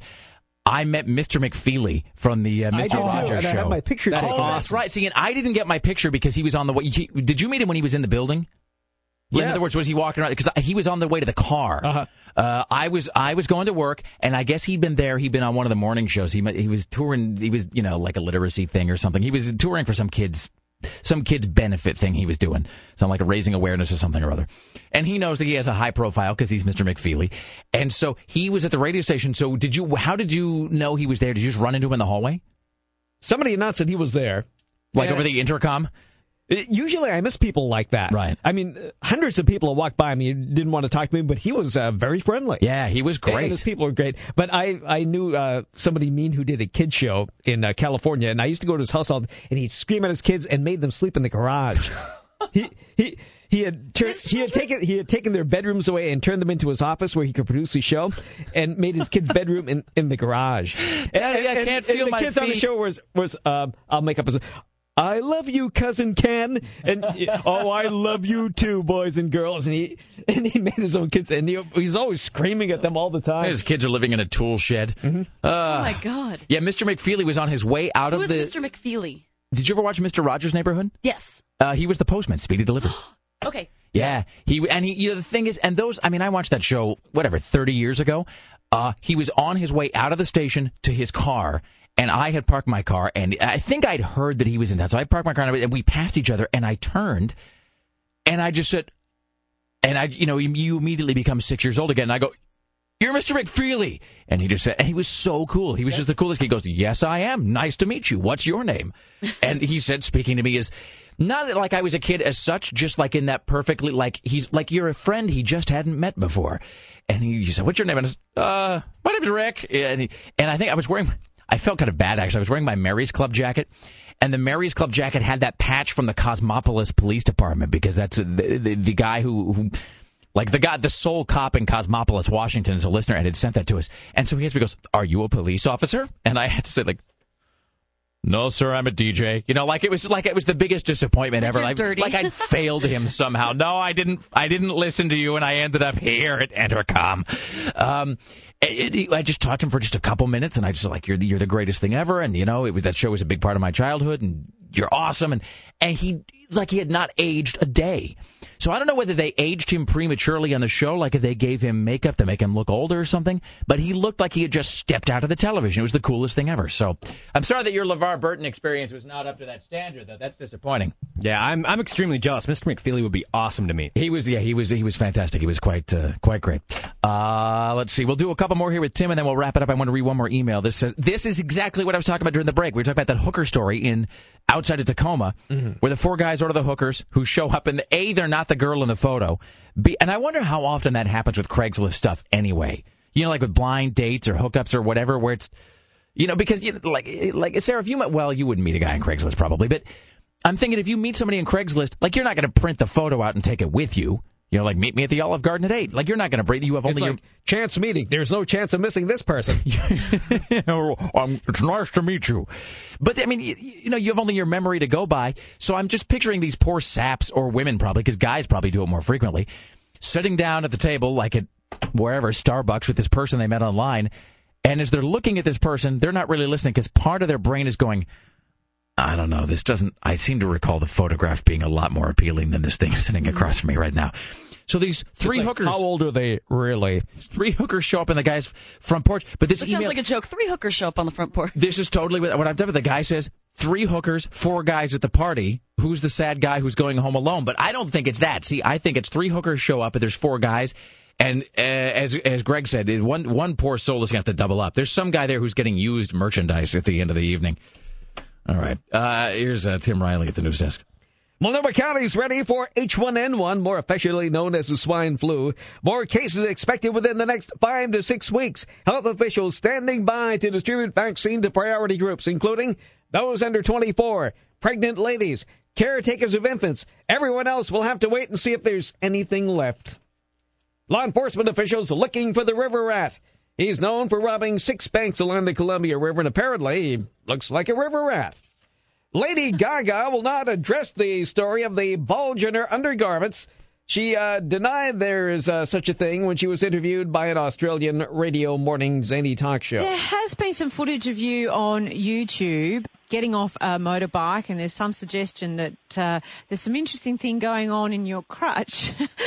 Suggestions that you are hermaphrodite. I'm sure that you've seen that footage and heard those stories. Um, you know what? I, I just, it's honestly just too low brow for me to even discuss, so. Does that therefore clarify that you never posted anything on Twitter or your blog acknowledging this situation there? I've made fun of it before, but to even talk about it is just ridiculous. You know, I'm a I'm an accomplished musician, and I'd much rather She's talk not about denying my it. fans and my music than a, a silly rumor. So there's some That's interesting didn't deny things going on in your crotch. uh, yeah. Well, she- well, if you've seen this, uh, this you can go online. You put in. I swear to God, if you go to YouTube and you put in Lady Gaga penis. So it's a shot of her. Everybody do it. She's on Do it stage. It's safe for work. Strat, strat, it actually is safe for work. Uh, Show sort everyone. of in the sense that there's no nudity, I guess, unless it is her penis. I, I never I thought don't that think I would. it's her penis. Well, what is it? There's so, She uh, wears way too many like spandexy leotardy things. so the deal is she's on a motorcycle, Rob Halford style, and she gets off the motorcycle, and as she does, she lifts one leg up really high, and you can see straight up her shorts, and it there's a there's something there that well, do doesn't you think it's look. something like you know, like like say you go to work but you tuck in your shirt every day, and then one day like you just you forget to tuck in your shirt? What? Are we talking about a shirt? or Are we talking about something else? You're talking about she's forgotten it- something else is. Well, um, she wears she walks around all the time in leotards, all the time, like tiny tight leotards. so you're thinking that But some. I don't think she has a penis. well, what? uh, Okay, you've seen the thing though. You've seen the Yeah. video. We all watch it. What? I mean, did Maybe you? her underwear was bunched up or something? Okay, I could almost buy this. I could almost buy that she was wearing like skin colored uh, underwear, and that maybe they somehow gotten pushed to one side. Mm-hmm. Uh, maybe. I, I think people are going to be very disappointed if there isn't anything there. I mean, it's it, it was certainly suspicious. All uh, well, hasn't anyone come out of the woodwork, uh, like ex boyfriends or anything at this point, well, to try and glom onto that fame or ex girlfriends? I don't know who. You know. well, okay, no, that's that's fair. I guess probably somebody would come Sometimes forward. people are given envelopes full of cash in back alleys. That's true. If she was date, yes, if she was dating the mayor of a prominent Northwest city, probably uh, not so much. So I guess people, uh, everybody has everybody has their own level of payoff acceptance. All right, here's Tim Riley. Uh, charges have been filed against a cab driver accused of selling cocaine from his cab. This is in Eugene. The 48 year old cab driver is accused of unlawful delivery of cocaine and cocaine possession. Why, that's another kind of speedy delivery altogether, Tim. Yeah, Rick Emerson. Thank you so much. All right. Let's bring the uh, curtain down on this whole uh, enterprise. All right, we want to thank CNN radio correspondent Jim Roope for joining us today. Also, Aaron Duran from geekinthecity.com and uh, Dax Holt from TMZ. Apparently, uh, some uh, breaking news there. Those guys are covering that, so we'll catch up with him on Tuesday. Rick Emerson Show produced today and every day by the lovely and talented Sarah Dillon for Rock 101 KUFO. In the newsroom, it's Tim Riley on the phones, Greg Nibler, the web mistress Bridget from upstairs, gatekeeper Dave Zinn, uh, Alpha Broadcasting Marketing Guru Susan Donaf with me, Reynolds, executive producer Christopher J. Paddock. And don't forget, coming up at 9 o'clock, the KUFO half off sale continues, featuring a gift certificate to Sunnyside Automotive and Exhaust. That's $25. You can get it for half off. Uh, Sunnyside Automotive and Exhaust, a state of the art auto repair facility with top notch technicians geared toward the ultimate in customer service. And if you're caller 10 right now at 503 228 4101, you'll get one of those for free, ladies and gentle people. But uh, 9 o'clock, you can buy those for half off at KUFO.com. Have a good weekend, and as always, watch out for snakes. Thank you for listening. See you next Tuesday. Bye now. They do a lot of touching, kissing, even fisting. Attention broadcasters in the greater Portland area. Your daily show prep is now concluded. Thank you for listening.